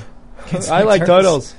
When I was 17, I actually, I actually begged a doctor to give me a hysterectomy when I was Whoa. 17. I've heard You a number too? of people Yeah, say funny. similar things. I, I, I would love to hear why you did it. I did it because I was convinced that I never wanted to have, you know, children. I was just like, I don't want to have to mess with birth control my whole life. Like, just give me a hysterectomy. Wow. And I am so thankful mm. that the doctor refused. So I didn't want a hysterectomy, but I wanted my tubes tied when I was like 20. And the doctor was like, you are too young. And I was like, you're insane. I know exactly what I want. What are you talking about? And now, of course, I'm like, oh, I'm 30. Holy crap. I would really like to have kids. Let's go. Thank goodness that that doctor didn't Yes. enable me. And now I look at these doctors giving like, you know, puberty blockers to kids. I'm like, holy crap. It's I so bad. I It's bad. They're just like, you're too young. And I was like, yeah, you know what? I was. I had five siblings and I was like, I feel like I've raised enough kids for my life. I'm good mm-hmm. on that one. Mm-hmm. But now I'm like, yeah, I feel like it's really important. And these hard times are going to make strong people. Well, so like so so what changed for you? You know, I mean, I was only 17. That's you know right. what I Yeah, mean? yeah. So I, I think, you know, what, what changed is, I mean, my, my executive lobe m- matured, right? You know, That- like, which, you know, doesn't have, you're the executive lobe of your brain, like, which doesn't finish growing until you're like 25, you know? I was also in a very difficult place in my life. I, I had a kind of a crazy childhood and everything. I just don't think I had a good template in my mind, you know, for, mm. for what that would look like. And then, you know, just through maturing and discovering that I could have good relationships and that seeing happy families and realizing that family life could be a lot of fun, it, it wasn't that big of a leap for me to be like, oh yes, motherhood. It's it's wonderful that the doctor was actually concerned with you and your long term interests rather than simply validating the choice you said you wanted to make at the time. I think it's very sad that as a society, Affirmative care. affirmative care, exactly. We put so much emphasis on what a person says that they want in any particular moment that we don't even stop to think about their long term well being. And also, if someone at 17 says, I never ever want to have children, not because I want to do X, Y, and Z or I don't think I'm called to marriage, but I just don't want to bring life into this world. I think that's serious cause for concern for someone to say like, hey, what's going on? Like, why do you feel that way? A person is revealing that, that there's, as you mentioned, some kind of difficulty there that you were struggling with. And a, a person should care when they hear that and want to help intervene to lift the person, not give them surgeries. Take a look at this opening paragraph from this article. They say, Gwyn McKellen was 26 when she decided to get sterilized. It took the recycling consultant five years to find the appropriate doctor under the public health plan she was on, but she was determined. You know, my only response is, if you are predisposed to sterilizing yourself, well then it's a self-solving problem for everyone else, right? I'm, I'm, I'm not saying to be mean. It's like if you don't want to have kids, your ideas die with you. But here's the thing. I mean, even people with bad ideas can have good children, and we are literally below replacement right now. So it's actually bad for all of us when people Okay, don't have Seamus, kids. have four kids. I think I'm going to. Ah, At that's my awesome. best. Yeah, I, I want. I want. Look, I want to have as, as many as possible once I'm married. Yeah. I 50. think. Look, if we're, I'm, I'm talking about. I'm like I'm. I'm thinking Nah, I'm married to one Irish. woman. I think I'm gonna be married to one woman. So this is interesting. I Do you, know don't. what, do you know what Irish twins are? No, yes, I am an do- Irish I'm, I'm, yes, no, Yes, absolutely. I, I, right, get, I very much know an Irish twin. You know what I heard? I want to double check on this. Um, feel free to fact check this, but I heard that part of why it, is- it's generally the, the stereotype that Irish people have many children. It's not just because, you know, we're Irish Catholics. It's because women are, they're less likely to conceive when they're breastfeeding, but for whatever reason, Irish women tend to be more likely to have a mutation where they still will conceive even while they are breastfeeding, which is why you have Irish twins and Irish Get all triplets and Irish babies who are born one after another. So, for those that aren't familiar, Irish twins is basically when the woman gets conceives, it gets pregnant almost immediately after she gives birth. correct. So you actually have siblings who are not a year older than each other. Yeah, I was 13 months younger than my older sister, so my parents were not messing around. Not quite Irish. Not twins. quite. Very close. Yeah, but, very uh, close. but it's like you'll you'll have two kids and they're it's like how old are you? I'm ten and you ten. Oh, you're twins. Well, Nope. we're nine months, ten months apart. It's like oh, Interesting. not a year apart. Are there is there data explaining why? No, well, this is, and this is also why I said fact. This is something I heard recently that I found interesting, and that's why I'm issuing the caveat to fact check this. I just thought it was a very interesting theory. You know what we should do Because we but should, it is a we should- phenomenon, right? Like we, people constantly say, "Well, when you breastfeed, you will not get pregnant." But I know, I actually know a number of like women who do have Irish twins who are Irish. Like it's fascinating, and that we call them Irish twins. I find that really interesting. We should do exponential tax credits, uh, child tax credits. yeah, like Hmm. So like the first kid is as X, the second kid is X plus Y, the third, you know, third kid is X plus Y Mm-hmm. squared or whatever. the I think problem Iceland did that. oh, re- re- Hungary Iceland did it. Hungary did it. Hungary. Hungary. the problem is having yeah. kids that you don't take care of just for money. Because It's not for money; it's a tax credit. You're not getting money; you're paying less in taxes. But like a bad parent, or when I, that's vague, but like a parent that's that's vacant, that's off working and has like five kids, and they don't Absent instruct them on what's yeah. good, and then the kids grow up and become villains. You know, that's a problem. I don't want to insu- encourage that. but we're not giving you money; it's a tax credit. So you're keeping more of the money you earn. I just don't know if more is better. It dep it's the quality of of the unit. if you have more than one child, you need that money. You need a tax credit. You need to keep more of the money that you earn. In fact, they know that one of the problems that children face when they're in a large family is that their parents aren't able to earn quite as much. This is one of the reasons I wrote about this. This is why dementia is higher in parents who have more than three children. Because it's much more stressful to be able to work enough to give, for example, hmm. six children, like we're in my family, to be able to give them a stable home. And I still, to this day, don't understand how I was a single my family was a single income home. My mother was a stay at home mother, and I had five siblings. It's incredible to me. Like, you cannot duplicate that in this day and age. You guys did a lot of sustainability, right, at the house? No, no. We did have five acres and we had cows and chickens and goats and stuff, but we weren't like a green family. We just um, were like culturally sound. We went to church. We followed traditional values. We were homeschooled, and my mother stayed at home. It was very interesting. Let's go to super It chats. time, yes. If you have not already, would you kindly smash that like button, subscribe to this channel, share the show with your friends, become a member at timcast.com if you want to support the work we are doing. You'll get access to those exclusive members only shows we do Monday through Thursday. But now we're going to read your super chats. So smash that like button, get your super chats in. Let's see what y'all got to say. All right. Legamathigayan says, Young Democrat male feminists losing support for feminism is a depressing reflection of the times. The supply chain issues have made getting Rohypnol difficult for them, and suddenly they want trad wives and gender roles. Yikes. Maybe so. Yeah, maybe. The the mind altering chemicals courtesy of China aren't coming in, huh? Hmm. Hmm. All right. John Kirsten says, Tim, the whole double standard and self censorship ideas you talk about is Herbert Marcuse's idea of repressive tolerance. Oh yes, we we, uh, we talked about that a little bit before the show. Do you want to ex- uh, explain? Yeah, yeah. So I was uh, listening to the conversations that you guys had the a couple nights ago about um, why you know maybe just saying that there's a double standard in the press, like Tim was saying. Like I'm just sick of saying it. Like, can we just stop because we're just saying it and it's stupid to just keep saying it? And I was saying that in an abusive relationship, it's actually really important to keep naming and, describing and saying what the abuse is because otherwise we actually can go into denial about it or we can start normalizing it. And so even if we feel powerless to fight it, which Tim was um, telling me as well, that what he wants is for people to not just, you know, quit talking about it, but for people to start doing something about it, which I think is great.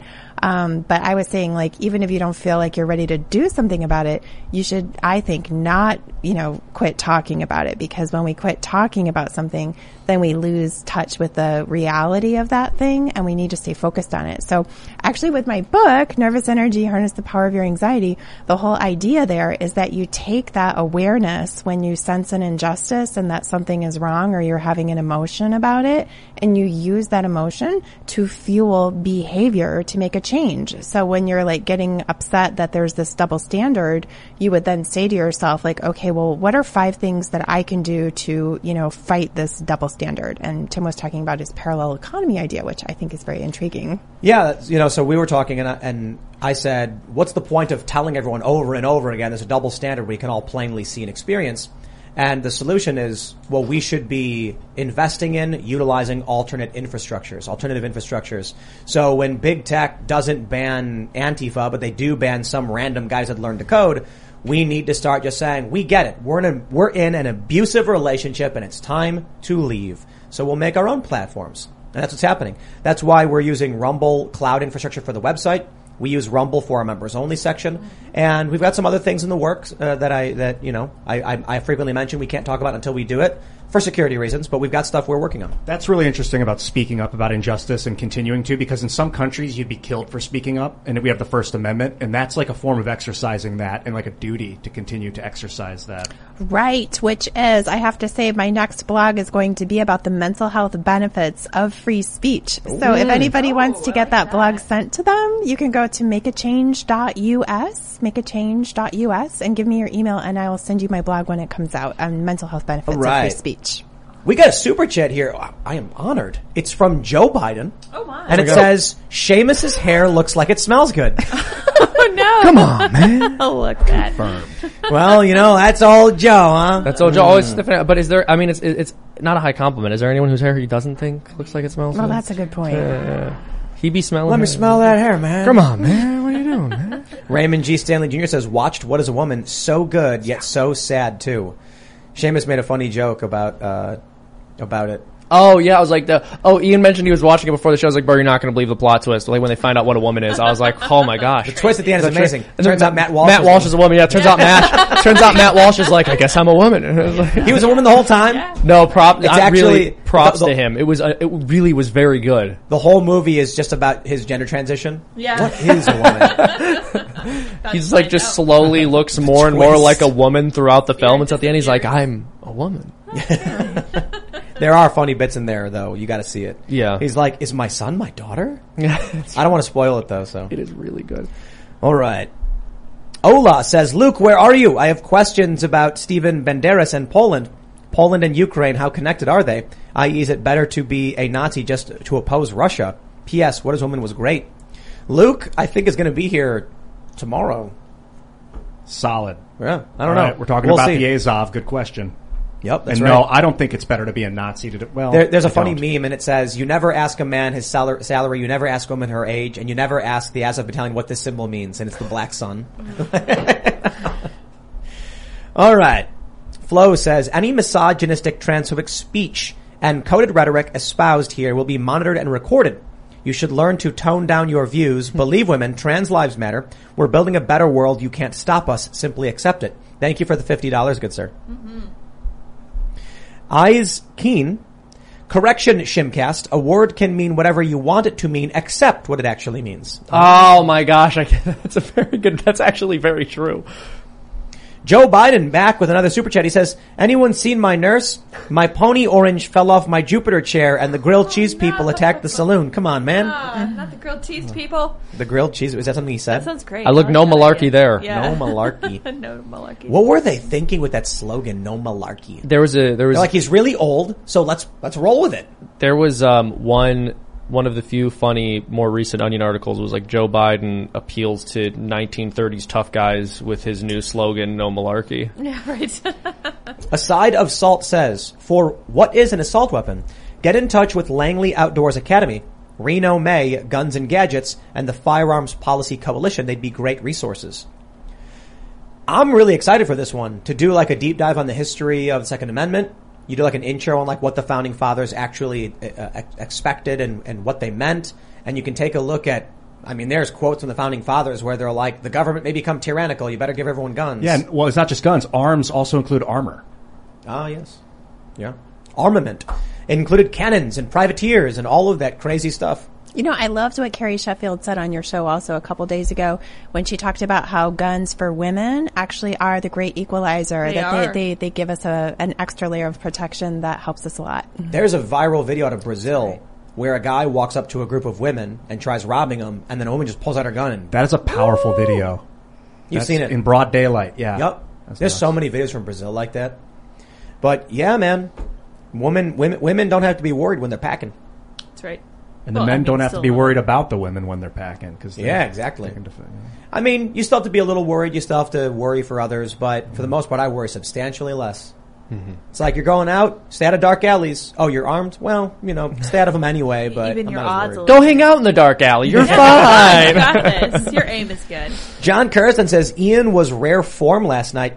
Double mopping Yeah. and the I, I elongated myself, adding an inch and a half had me dying. Ian never. the double mopping thing was. Was Oh yeah, I was trying to. What timestamp was that at? I wanted to watch that. Yeah, I don't know. I felt like I embodied the double mopper. That's right. Like really pushing the mops, you know. Sure. All right, all right. That was all Tyler last night. It was great. That's hilarious. So good. T Craft says, due to this wave of feminism, my son, 17 years old, has stated that he isn't getting married and saving the money to have a surrogate to become a single dad. Oof. Wow. That's so Yikes. sad. Yeah. Nah, kids need moms and dads, yo. Well, and look, I mean, like when you were 17, you wanted a hysterectomy. Don't assume. I mean, don't assume that this is how he's always going to feel. True. Yeah. That's right. Maybe he'll save up that money and he'll end up buying an engagement ring. Yeah, yeah. Never know. you, got to do the the handy handyman. oh man, don't don't don't don't, don't spoil it. We're Oh, working on it. Yeah, yeah. yeah I've yeah, noticed yeah, when people yeah, say I'm never going to blank, uh, that's usually not real. yeah. it's true, right? Because how could you know? How Yeah, could you you know? know. Well, you know, in psychology, we have something called the need-fear dilemma, which is the thing that we all, we need the most. Like lonely people, like they crave companionship, but they also fear it the most as well. Like the need-fear mm-hmm. dilemma, the things we need are often the things we fear. Yeah, agreed. Strawn says the billboards are a good stick a, is are good to stick a finger to the elite news class. You need to reach everyday people. They are only reachable via word of mouth. Sponsor Timcast in the park where your show is on a projector for foot traffic. That sounds fun. Yeah, Yeah, I'm down. that's great. How about this? Anybody who's watching who wants to put one on, put on one of those events, do it. Let's do it. Yeah. And then you get one of those th those 20 foot projector screens. How much do those things cost? It's not like it's, I'm not. I don't want to say it's right? cheap, but you need a you need a good projector and a Like PA. on the wall of a building. oh yeah, you could do that too. Yeah. I But they- they can make rules And then, that. so basically, everyone in every jurisdiction for the summer can do. Uh, oh, July is MAGA month. That's right. So how about for MAGA month, you guys rent a you know space in a park to do a showing, but don't just do our show. Maybe do a screening of What Is a Woman. I just Yeah. pulled up a 20 foot projector, 220 bucks. Boom. Okay, not everybody can afford that, but you know if you're interested, that'd be really it. really cool. Yeah. And I and I wouldn't want to just be like promote our show. I mean, have our show have other shows. Maybe do like an all day thing where you'll play like various documentaries, Build films. community. Jordan Peterson, Yeah. Marty. This is the big thing, community building. Mm-hmm. So we're talking about doing skate competitions, blading, rollerblading, scooting, bike, all that stuff. So that we can tell people, buy some of this stuff for your kids, get your kids a skateboard, get them rollerblades, get them a scooter, bring them onto the park where we're going to have burgers and hang out and everyone gets to talk. Community building is so important. Yes. All right. King Tesseract says, so you guys watch anime occasionally? Have you watched TTGL? Seamus might like it because it's basically the Gospel of St. Simon Peter written by Michael Bay on LSD.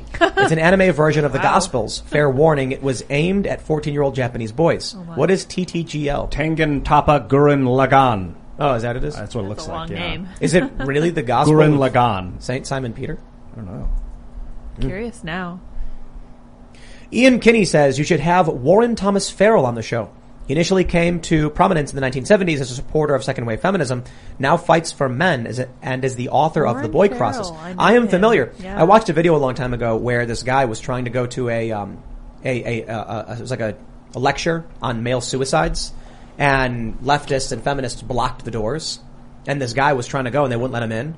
And they're like, why are you coming here? This guy's a, a bigot. And he's like, I want to know why my friend killed himself. And they were like, get out of here, you Nazi. And it was crazy stuff. These people are nuts, man. Sad stuff. Susiana says, after my youngest, along with male classmates, were daily forced to sit legs crossed like a girl, and the female sat with their legs spread like boys, the next semester I pulled my six boys from public school. You know what the funniest thing about the man spreading stuff was? They were like, I just felt like a bunch of dudes outed themselves as having having small balls or something. Mm. Because I was like, dude, I don't like crossing my legs like that because it hurts my junk. I, And, oh, I and then had- there are these guys who are like, just sit with your legs crossed. And I'm like, men sit with their legs crossed with their ankle on their knee. Women sit with their legs crossed with knee over knee. It looks weird to me when I see a man crossing his legs like a woman. Very effeminate. Yeah. I mean, I love doing it every once in a while. You get into that like bohemian artist look where like they have a cigarette hanging out of their fingers and they're all tight and twisted. well, like I just said, some men are outing themselves as having But- small junk, I guess. Yeah, you got to move back and get your junk lower than your le- like below your legs if you're going to twist and ah, tuck. I don't know, see. dude. Strategy. I just think it was really funny that they did an ad campaign in subways and billboards being like, no man spreading. And it was just like, this idea of man spreading is not a real thing. Like, there's videos of women and they're like cowering as the man's pushing his legs. And they're like, being so oppressed. It's like his man's legs are spread. So there was femme bagging became a thing. Yep. Women putting their bags on the chairs. Yes. Do it all I the think time, someone yeah. made a video of women pressing their boobs against against a guy and he got really mad. He it got was a- mad? uh, yeah, it was a gag video. It was like, "How dare you, That's boob silly. smush me? Get those things out of here!" And she's like, "I can't." I'm like, they're on my chest, and he's like, "Yeah, my balls are in my legs." Flo says conservatives have for too long bragged about their socioeconomic successes, culture, and their privilege to defend their property, all at the expense of black and trans lives. It's time that we Democrats change the conversation and act. Wow, Flo, thank you for another fifty dollars. Yeah. Interesting. We're we'll more, we're more than happy to read all of those. I don't know if that's meant to be sarcastic or a joke or whatever. It's like very generic, but you know, I'll take your money to read They it. do need to change the conversation, not the way Yeah, they want change the to. conversation, huh? All right. What do we got here? Colin Hinrichs says, Me Too has taught us that consent can be revoked once regret is established. Keep rocking, guys and gals. I got something from basic training back in 99 I'm going to send y'all. Cool. Sam Good says, Seamus, do you believe husband and wife are allowed to have sex for fun? Uh, well, husband and wife should be uh, having sex with one another. I don't believe that you should do anything which precludes the possibility of having a child. But it's not as if every single time people have sex, they're going to be sitting there thinking like we are making a child right now, and that's our. What about pulling out? Yeah. Oh, yes, we're also against that. Really? Yeah. Yeah. yeah. Oh, wow. I don't, Like the Catholic Church is against it? Yeah, yeah.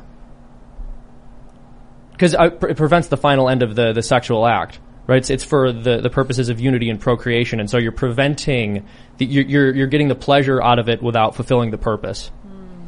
Raymond G. Stanley Jr. says, Tim, being called right wing is not a smear. Yes, it is. It's called poisoning the well. The idea is to create a negative interpretation of what right wing means, accuse your opponents of being that thing with a buzz term that many on the right are willing to accept. That way, when people are like, you know what, I guess I am a conservative, you've poisoned the well on behalf of the person smearing you. Then, the brainwashed NPC liberals or the default liberals who hear right wing equals bad see you say, I guess I am. And then they go, okay, you're bad then. So when they call you right wing, they're doing it to otherize you. So it's more difficult for you to reach regular people.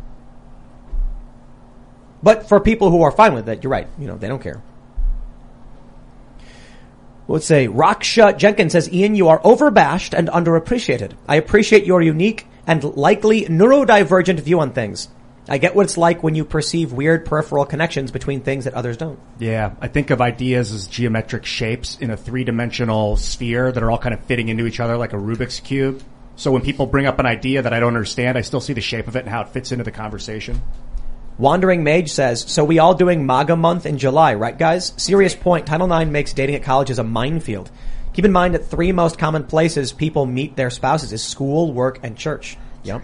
Church. July is MAGA month. Uh. Dude, I, we are going to be making burgers and dogs every weekend. We better make some I- before the show on the fourth. we got say- Portillo's. Yeah, we do. I think the Yeah. best social media dating app is YouTube, personally, because if you make videos and you put yourself, your real self out there, people see it, and then the people that you would get along with contact you, and you just take it seriously. I'm really excited for MAGA month. I am too. I can't do it. I can't do mean? it. I feel like it's provoking. It's attempting to provoke people. What? It's the 4th of July, bro. Oh, I'm celebrating that. Independence Day. That- yeah. And that's the, that's the point. But calling it, it's too like Republican. It's What do you too mean? like political for me.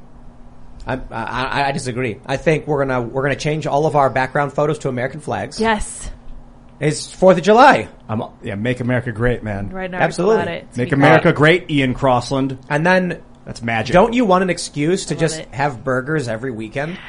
That's all it really is. It's like, yo, America, woo, let's get burgers. Lettuce wrap? Yeah, if we wrap it in lettuce, yeah. Yeah. I, yeah, I won't No do the bread bread. We'll do lettuce yeah. wrap. Yeah, Biden's going to come out uh, against MAGA month by making beef so expensive that no one can He's celebrate it. there. Yo, yeah, we got snacks for the house just now, and it was like 250 So bucks. much money. Bean burgers. It was just like salamis and cheese, and it was insanely expensive. Yeah. Well, I remember a few years ago, we'd go to the grocery store and fill up the cart for 300 bucks. Yep. Then one day, like la- the last year, we went to the supermarket, cart was half full, and it was 300 and something bucks. Did you see Jamie Dimon? He's the Diamond? he's Diamond? Diamond. Thank Yeah. you, Jamie Dimon. He said that storm clouds. He said that people are about to face an economic hurricane that, that is un- incomprehensible. Yeah. Yeah.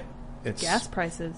Dude, the diesel shortages. Forget the price of diesel. Oh. When the trucker's like, I'd like to bring the food to your store, but I have no gas. But Jamie Dimon also said crypto was a joke, and then he bought a bunch. and then he so bought I a don't bunch. know. That's what I love when these like these progressive and these lefties are like, crypto's a scam, and I'm like, all of these big banks and institutions are buying it up while telling you it's a scam. I mean, that says something, doesn't it? Did you not learn anything from 2008? Hmm. Come on. All right, all right. Let's get some more super chats in here. Okay, where are we at? Bomb Globe says, "Give me your fluids, women." I don't think that's an, that, that I don't think that pickup line is going to work. No, it's trade me your fluids. Try fluids. it. Try it. Just try that. Trade too. with me. Trade with me. Try trading fluids and see how Let's that goes. Yeah. John Hansen says, "What are the chances of getting John Stossel on?" Oh, Ian, man. check out Rob Braxman, internet privacy guy. That's right up your alley. Uh, John Stossel is always welcome on the show. He's amazing, He is. but he's also very old. I don't know he if he can do it. somewhat old. I have talked to his people, and he's very busy and also Yeah. very old. That's a deadly combination. He'll love that you guys are saying that about Yeah, him. yeah. Oh, I That know. he's It's old. great. Yeah, Yeah, he's gonna love Good it. I've, selling I've, point. I've been on his show. He had me I out. think Oh, he he's does awesome. Yeah, Yeah. he's great. To the Moon says, "Have you ever had a baked potato? They're pretty sexy." it's pretty great. Yeah, yeah. Seamus, let's say you. what? Why does every potato thing have to be turned back to me? That's the like, funny oh, thing is, sorry. you're the one who started it. No, I'm not. You Yes, guys you are. literally are. Hey, you real gu- talk. Do you prefer sweet potato or regular ah, potato? Oh, regular potatoes. to I'm a regular potato man. Irish propaganda. That's right. Are you kidding me? Bro, I'm already sweet enough. Yeah, it's true. Yeah. We we had an idea for the vlog for a bit where uh, it's a background gag where just like Seamus uses potatoes as currency. So it's not like directly Paying addressed in the show. You just like you'll see him in the background, and a pizza guy will be at the door. While you'll see someone in the, talking in the foreground in the background. Seamus will take a pizza from the pizza guy and then hand him a potato. But then the pizza guy will take out two smaller potatoes as change and give it to him, and take the big potato. I only did that once, and they want it to be like a regular thing. It's ridiculous. They You know what we can do potatoes. too? Favorite pizza with potatoes once. The pizza and- place will be like Patty's Pizza, so it'll be like yes. an Irish pizza so place. good. First of all, I would never ever pay for food made by Irish people. That's fair. It's like, are you crazy? Uh, I, that, that's nuts, dude. Shepherd's pie is legit. corned beef, man. Every now and again. Shepherd's pie is delicious. Yeah, maybe when It's it's so good. Yeah, yeah. I remember when I went to Ireland and I was just like, I went to a restaurant and they were like, "What do you be having?" And I was like, "Oh, come on, Irish I'm an food. American." And they Duh. were like, "Pint of Guinness and a shepherd's pie," and I was like, "Yes, please, thank you." Of course. But then I was informed that I was in Northern Ireland, so it didn't count. No, it didn't. Oh, yeah, No, it the same. didn't count. They're like, "You have to go to Dublin," and I was like, "That is, I, okay, I accept that, I guess." Although the people up there did, you know, they were cool with it. Martin Edgar says, My daughter said her mom told her first marriage is for love, the second is for money. Her mom and I got married in 1990 and divorced in 96. She's been married four times. Wow. No, but I think that one actually is, is a better saying. You know why? The first time, you, the, the first time is for love, it means you mean it. And at that point, if you're getting married again, you're just doing it because you're trying to That's exploit fair. it. That's a Yeah. good point. Yeah, but why would you be getting married again if your first marriage was for love? Like, why? Well, why? Why mm. would that marriage end? I don't understand. I think because Yeah. like the Greeks have divided into eight different types of love, and sometimes people feel one or a few of them, but Right. not. It's not holistic. Yeah. And when you find that holistic love, usually lasts. Yeah, but if you're going to get married for love, the whole point is like you don't want to ever have to say goodbye. So mm. I don't know. Pedro Henrique says, Tim, I am a sucker for your takes. I'm a right-wing libertarian that'd love to neighbor settlements with your socialist compound. Thank you for bringing Ian some logical sense and kudos to him to get you. Uh, West Virginia, man, that's the, this is the, this is the dream. Everybody's like Texas and I'm like, nah. Although I think it's fair to say that those who are moving to Texas and Florida are fighting a good fight. Yes. You're, you're changing, you know, th- these are, these are, Texas is turning purple. Florida has been purple. And if you move there and you pull back, you're, you're helping secure those locations. So I can respect that. Moth Moniker says, could you have Elon Musk on Timcast and also Thunderf00t? Have them on the podcast for a couple hours. Now that, now is the time for Philip to roast Musk in front of the world. Have them at the same time together. Yeah, I wish. Thunderf00t, sure. Um, Elon. Oh, In fingers dreams, crossed. yeah. I, I do want to mention though, we got Starlink. So I've been on the wait list for Starlink for like a year. Then they launched Starvink, Starvink, Starlink, Starve Inc. Starvink, Crazy. Starlink Sad. for RV. That's why I said that merged them on accident. The so the RV version is instant. We got it right away. They shipped it as soon as I ordered it. 184 megabits down, five megabits up, 82 millisecond latency. We're gonna have to figure out how to make Starlink uh, satellites out of metamaterials that are see-through, so that they're more defensible to Chinese attack. There's an article. So the, the, the issue is and they with- won't clog with- up the sky. With five megabits up, we would not be able to do the show unless we dropped it down to like 480, 480p, and then we'd be streaming, I think like 700k, and that would be possible. It's an option. If we're on the road and we want, like, so PorcFest, this big libertarian thing in New Hampshire, we're not going to be making it there, but we were considering it. The challenge was, how do you get internet in the middle of nowhere? Now that we have Starlink, we'd be able to do a lower quality broadcast using Starlink, so that would be cool. So we can be in the middle of a desert and do a show. That's really cool. Yeah. So I'm glad we got Starlink. This is exactly what I needed it for, for the mobile studio. And uh, it's good to have, just as, as, as an al- I mean, alternative. we could go to the desert on the, in the van, open up the side of the van, flash lights on us sitting in the desert, and record us like with the desert in the background. yes. That'd be great. Yeah. I want to do a show like we could play a live show like that too. That'd be fun, yeah. Words Are Power says, have y'all heard of a quote girlfriend experience? It's something that sex workers offer to mimic a relationship with a person for a set period of time. I think it's terrible that people are only getting cheap imitations of the real thing. I'm sure it ain't cheap. Probably costs a lot of money. Yeah, but no, but- totally agreed. Very sad. But you know, people. The funny thing is, you assume it's going to be like snuggling and having breakfast, when in reality, it's like yelling at you about leaving your shirt on the floor again. I It's know. like you kicked your shoes off and you threw your socks on the floor. I swear, like you know, throughout throughout my house, there are socks just everywhere. I believe it. Because I'll take my socks off and just throw them. I think there's like a pair of They're shoes everywhere. and socks underneath. There's shoes this up table. here, I know. That's hilarious. Not No, no, I. I was thinking the exact same thing. Like, wouldn't it be hilarious if it was just like you're fighting all the time? And it's I like- looked around my room and there was clothes laying everywhere. I was like, I'm starting to look like Tim's house. my room looks like Tim's room. Remedy this, Ian. No, my Well, house Tim's room actually looks like my clean room. because, you know, it was it was funny the other day. I brought up uh, so Allison is my girlfriend, and she was mountain biking, and so I ate bacon dipped in cheese sauce for dinner, and then I mentioned that, and she started, laughing her ass off because like when she's around, I have like grilled chicken breast with fresh vegetables. And then when she's not, I just dip bacon and cheese. I'm like, that sounds like a really typical man thing to do. It's like, well, I can't cook, so You can cook. You're a I- great cook. I- yeah, but I don't have time. And so I'm just like, I, dipping bacon and cheese is really good. Keto. It's keto, but it was delicious.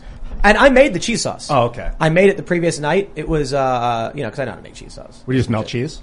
So cheese, cream, and then uh, a little cornstarch to thicken it up and get a nice, you know, queso going. But there was a couple different kinds of cheese, garlic. It's a little spice in it, a little spices. Like fresh garlic in there? Oh yeah, yeah, yeah. I'm getting hungry. Yeah, that that sounds sounds good. delicious. It was really good. And then the next day, I'm looking in the fridge and there's like raw chicken breast, and I'm like, well, I'm not cooking that. You know, I don't, I don't, I wouldn't even know where to begin. And there's like peppers and vegetables and broccoli, and then I just grabbed the cheese sauce, microwaved it, and then we have this prepackaged bacon that Libby Oh, yeah. Swears by. She's like, this is so good. And then I just peeled it open and was like dipping it in the cheese. I was, I was looking for chips to have just chips and, not- and I didn't have any. So I was like, all right, I guess I'll just dip bacon in this. You ever make potato chips? That's pretty fun. Yeah, Just slice yeah, them yeah, thin yeah, and bake fry them up. Oh, you can fry them too. Yeah, and you can bake tortilla tortilla chips too. That's a, that's a lot of fun. All right, where were we? Um, all right, Nate Garland says my wife and I met and dated in high school, and then got married at 21, both 31 now. We're both sinners, saved by grace, so we understand we will fail each other. Ten years and three kids later, praise God. Hmm. Hey, there you go. Good for you. God bless you. Shamim Islam says language is the culprit. Marriage is the real relationship. Relationships before marriage are now an excuse to have sex, resulting in perverse instant instantation. What is it? Instant Instantiation. instantiation, Love that word, man. which then has to be resolved via divorce. Sex goggles are real. I believe that having kids is more of a commitment than marriage. Do you, what, what do you, am I off on that? But like, The- or- there- there's there's reasons for marriage that it, and it greatly involves children. Mm-hmm. Yeah. No, I, I, I, I hear that. I I, think. Well, I think people. Well, it's funny because uh, on the one hand, I have met people. Like I knew someone who had a kid with someone, and I was like, "Oh, when you guys get married?" He's like, "No, it's too much of a commitment." I was like, "You have a child with it. Like that? what are you talking about? Like you have brought a human into the world with this person." Yeah. So people, yeah, but I, I do believe. Uh, I do believe ma- marriage is a very, very uh, serious commitment as well. People do need to take it extremely seriously. It's till death. It's till death do you part. You know, you're going to be with that person till death. You have to care. Like you have a responsibility to your children, right? But, you know, your children can sort of move away and go other places. Like you are going to be with that spouse forever if you're doing it right. Gaming with Spoon says, just wanted to say thank you, Tim. Finally caved and watched Star Trek because you wouldn't stop talking about it and absolutely loving it. Keep on fighting the fight, you guys. Give me hope that we can get through. Star Trek The Next Generation, Deep Space Nine. Yo, Deep Space Nine, man. In the Pale Moonlight, the episode where, I'm gonna spoil it because it's just amazing and you gotta watch it. Where they basically, the Federation stages a false flag attack to force one of their adversaries into a war on their side. Brutal. What a, what a great show. Next Generation's legit. All the new Star Trek stuff is just like, ugh. I'll give, I'll, I'll, I'll try watching the new one. I know what it's called. What's called? Strange New World or something? Meh. Meh. Prequels, come on. Give me an advanced, oh, new stuff bring the story, sucks. come on. Alright. Skater Owned Solution says, Tim, how can we get the Timcast boards previously mentioned? Want to have them to give away at a contest we are doing. Uh, send your address to spintheufo at gmail.com Yes. and we will have some step on snack and find out skateboards sent to you. And if you would be so kind, title it very clearly what you're emailing about. Tell me you're asking for a step on snakeboards. Uh, not only that, here's I'll tell you what I'll tell you what else we'll do. If you have a skate shop and you want some free boards to sell or give away or do whatever, uh, send us your info. We we've sent skate shops Timcast skateboards before. We have two art graphics. One just says Timcast on it, and one says Step on Snack and Find Out. So we'll send you a lot. I think we sent like fifty to a shop and it's free. Like we'll give them to you. For us, it's marketing. For you, you can sell it and make money and support your shop. So I think it's a really, really good idea. Like the idea that we're gonna have a bunch of young people with like boards that rep, you know, the show and the website. The skate shops basically are getting a donation that allows them to make money to keep going. Uh, and not not only that, the, with the boards we send to you, you can sell them for whatever you want. So that means if you've got kids who are like, I can't afford a board, it's no sweat off your back to be like, take this one for free, dude. Keep skating. So that's what we hope to do. That's really, I'm really excited about that. All right, let's see.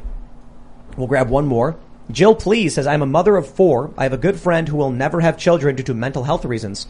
She is an aunt to my children and that is enough for her. Well, I respect that. That's cool. Mm-hmm. All right, everybody, if you haven't already, please smash that like button, subscribe to this channel, share the show with your friends if you really do like it, and head over to timcast.com, sign up to become a member. On the top right of the screen, you'll see it. Help support our work directly so that we can keep hiring people, we can do more shows, we can make more shows. And you can follow the show at TimcastIRL on Instagram and basically anywhere else. But follow us on Instagram. We have clips every day. You can follow me at Timcast. Dr. Chloe, do you want to shout anything out? Yeah, makeachange.us. And makeachange.us is where you can get information on my socials and my blog on the mental health benefits of free speech and my book, Nervous Energy, Harness the Power of Your Anxiety, and my other book, Dr. Chloe's 10 Commandments of Dating. Very cool. Fantastic. Seamus Coughlin, freedomtunes.com, ladies and gentlemen. We just launched a membership portion for five bucks a month. You get an extra animated video every week. We're also going to be uploading behind the scenes stuff, such as Tim and I improving some of the videos we've improv together. Really cool stuff. Uh, I really hope you enjoy it, and we're going to start uploads to that next week. There's already five videos, uh, five cartoons there waiting, and a bunch of other videos. So thank you very much, and have a great weekend. We're about to wrap. We're not doing an after show. I had a burning question about your book. What's the simplest way in, in a elevator pitch style to, to convert or redirect your nervous energy? hmm So when you feel yourself feeling anxious, you just ask yourself, what could be the healthy action that this anxiety is trying to stimulate me to take? Because the healthy function of anxiety is to stimulate preparation behaviors. So when you feel anxious, you, you say to yourself, well, what could I do right now that would help to improve my current or future situation? But I, I go into a lot more detail in the book. Thank you. Yes. Fall Media IanCrossland.net if you wanna. Catch you later. This book sounds awesome. I'm really looking forward to reading it, and I hope that you're willing to leave a copy or two for us for sure. I feel like anxiety is something that's not addressed enough. It's something left over from when we were evolving to keep us on our toes and keep us from being eaten, which is a very useful strategy when there are saber-toothed tigers around, not so much when we're like living and working in cubicles and stuff.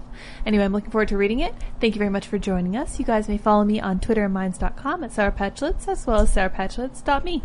Check out chickencitylive.com if you would like to watch our Chicken City as they do chicken stuff. Like sleep. And you can, like sleep right now. and you can give, right, right now we have the chicken lullaby set up. So every hundred dollars in super chats after 8 p.m., it plays a very soothing lullaby for the chickens. We researched this.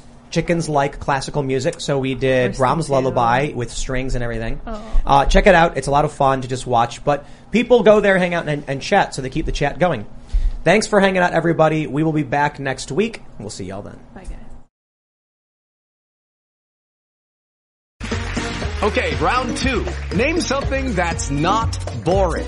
A laundry? Ooh, a book club. Computer solitaire, huh? Ah, sorry, we were looking for Chumba Casino. That's right. ChumbaCasino.com has over 100 casino style games. Join today and play for free for your chance to redeem some serious prizes. ChumbaCasino.com. No purchase necessary. Where prohibited by law. 18 plus terms and conditions apply. See website for details.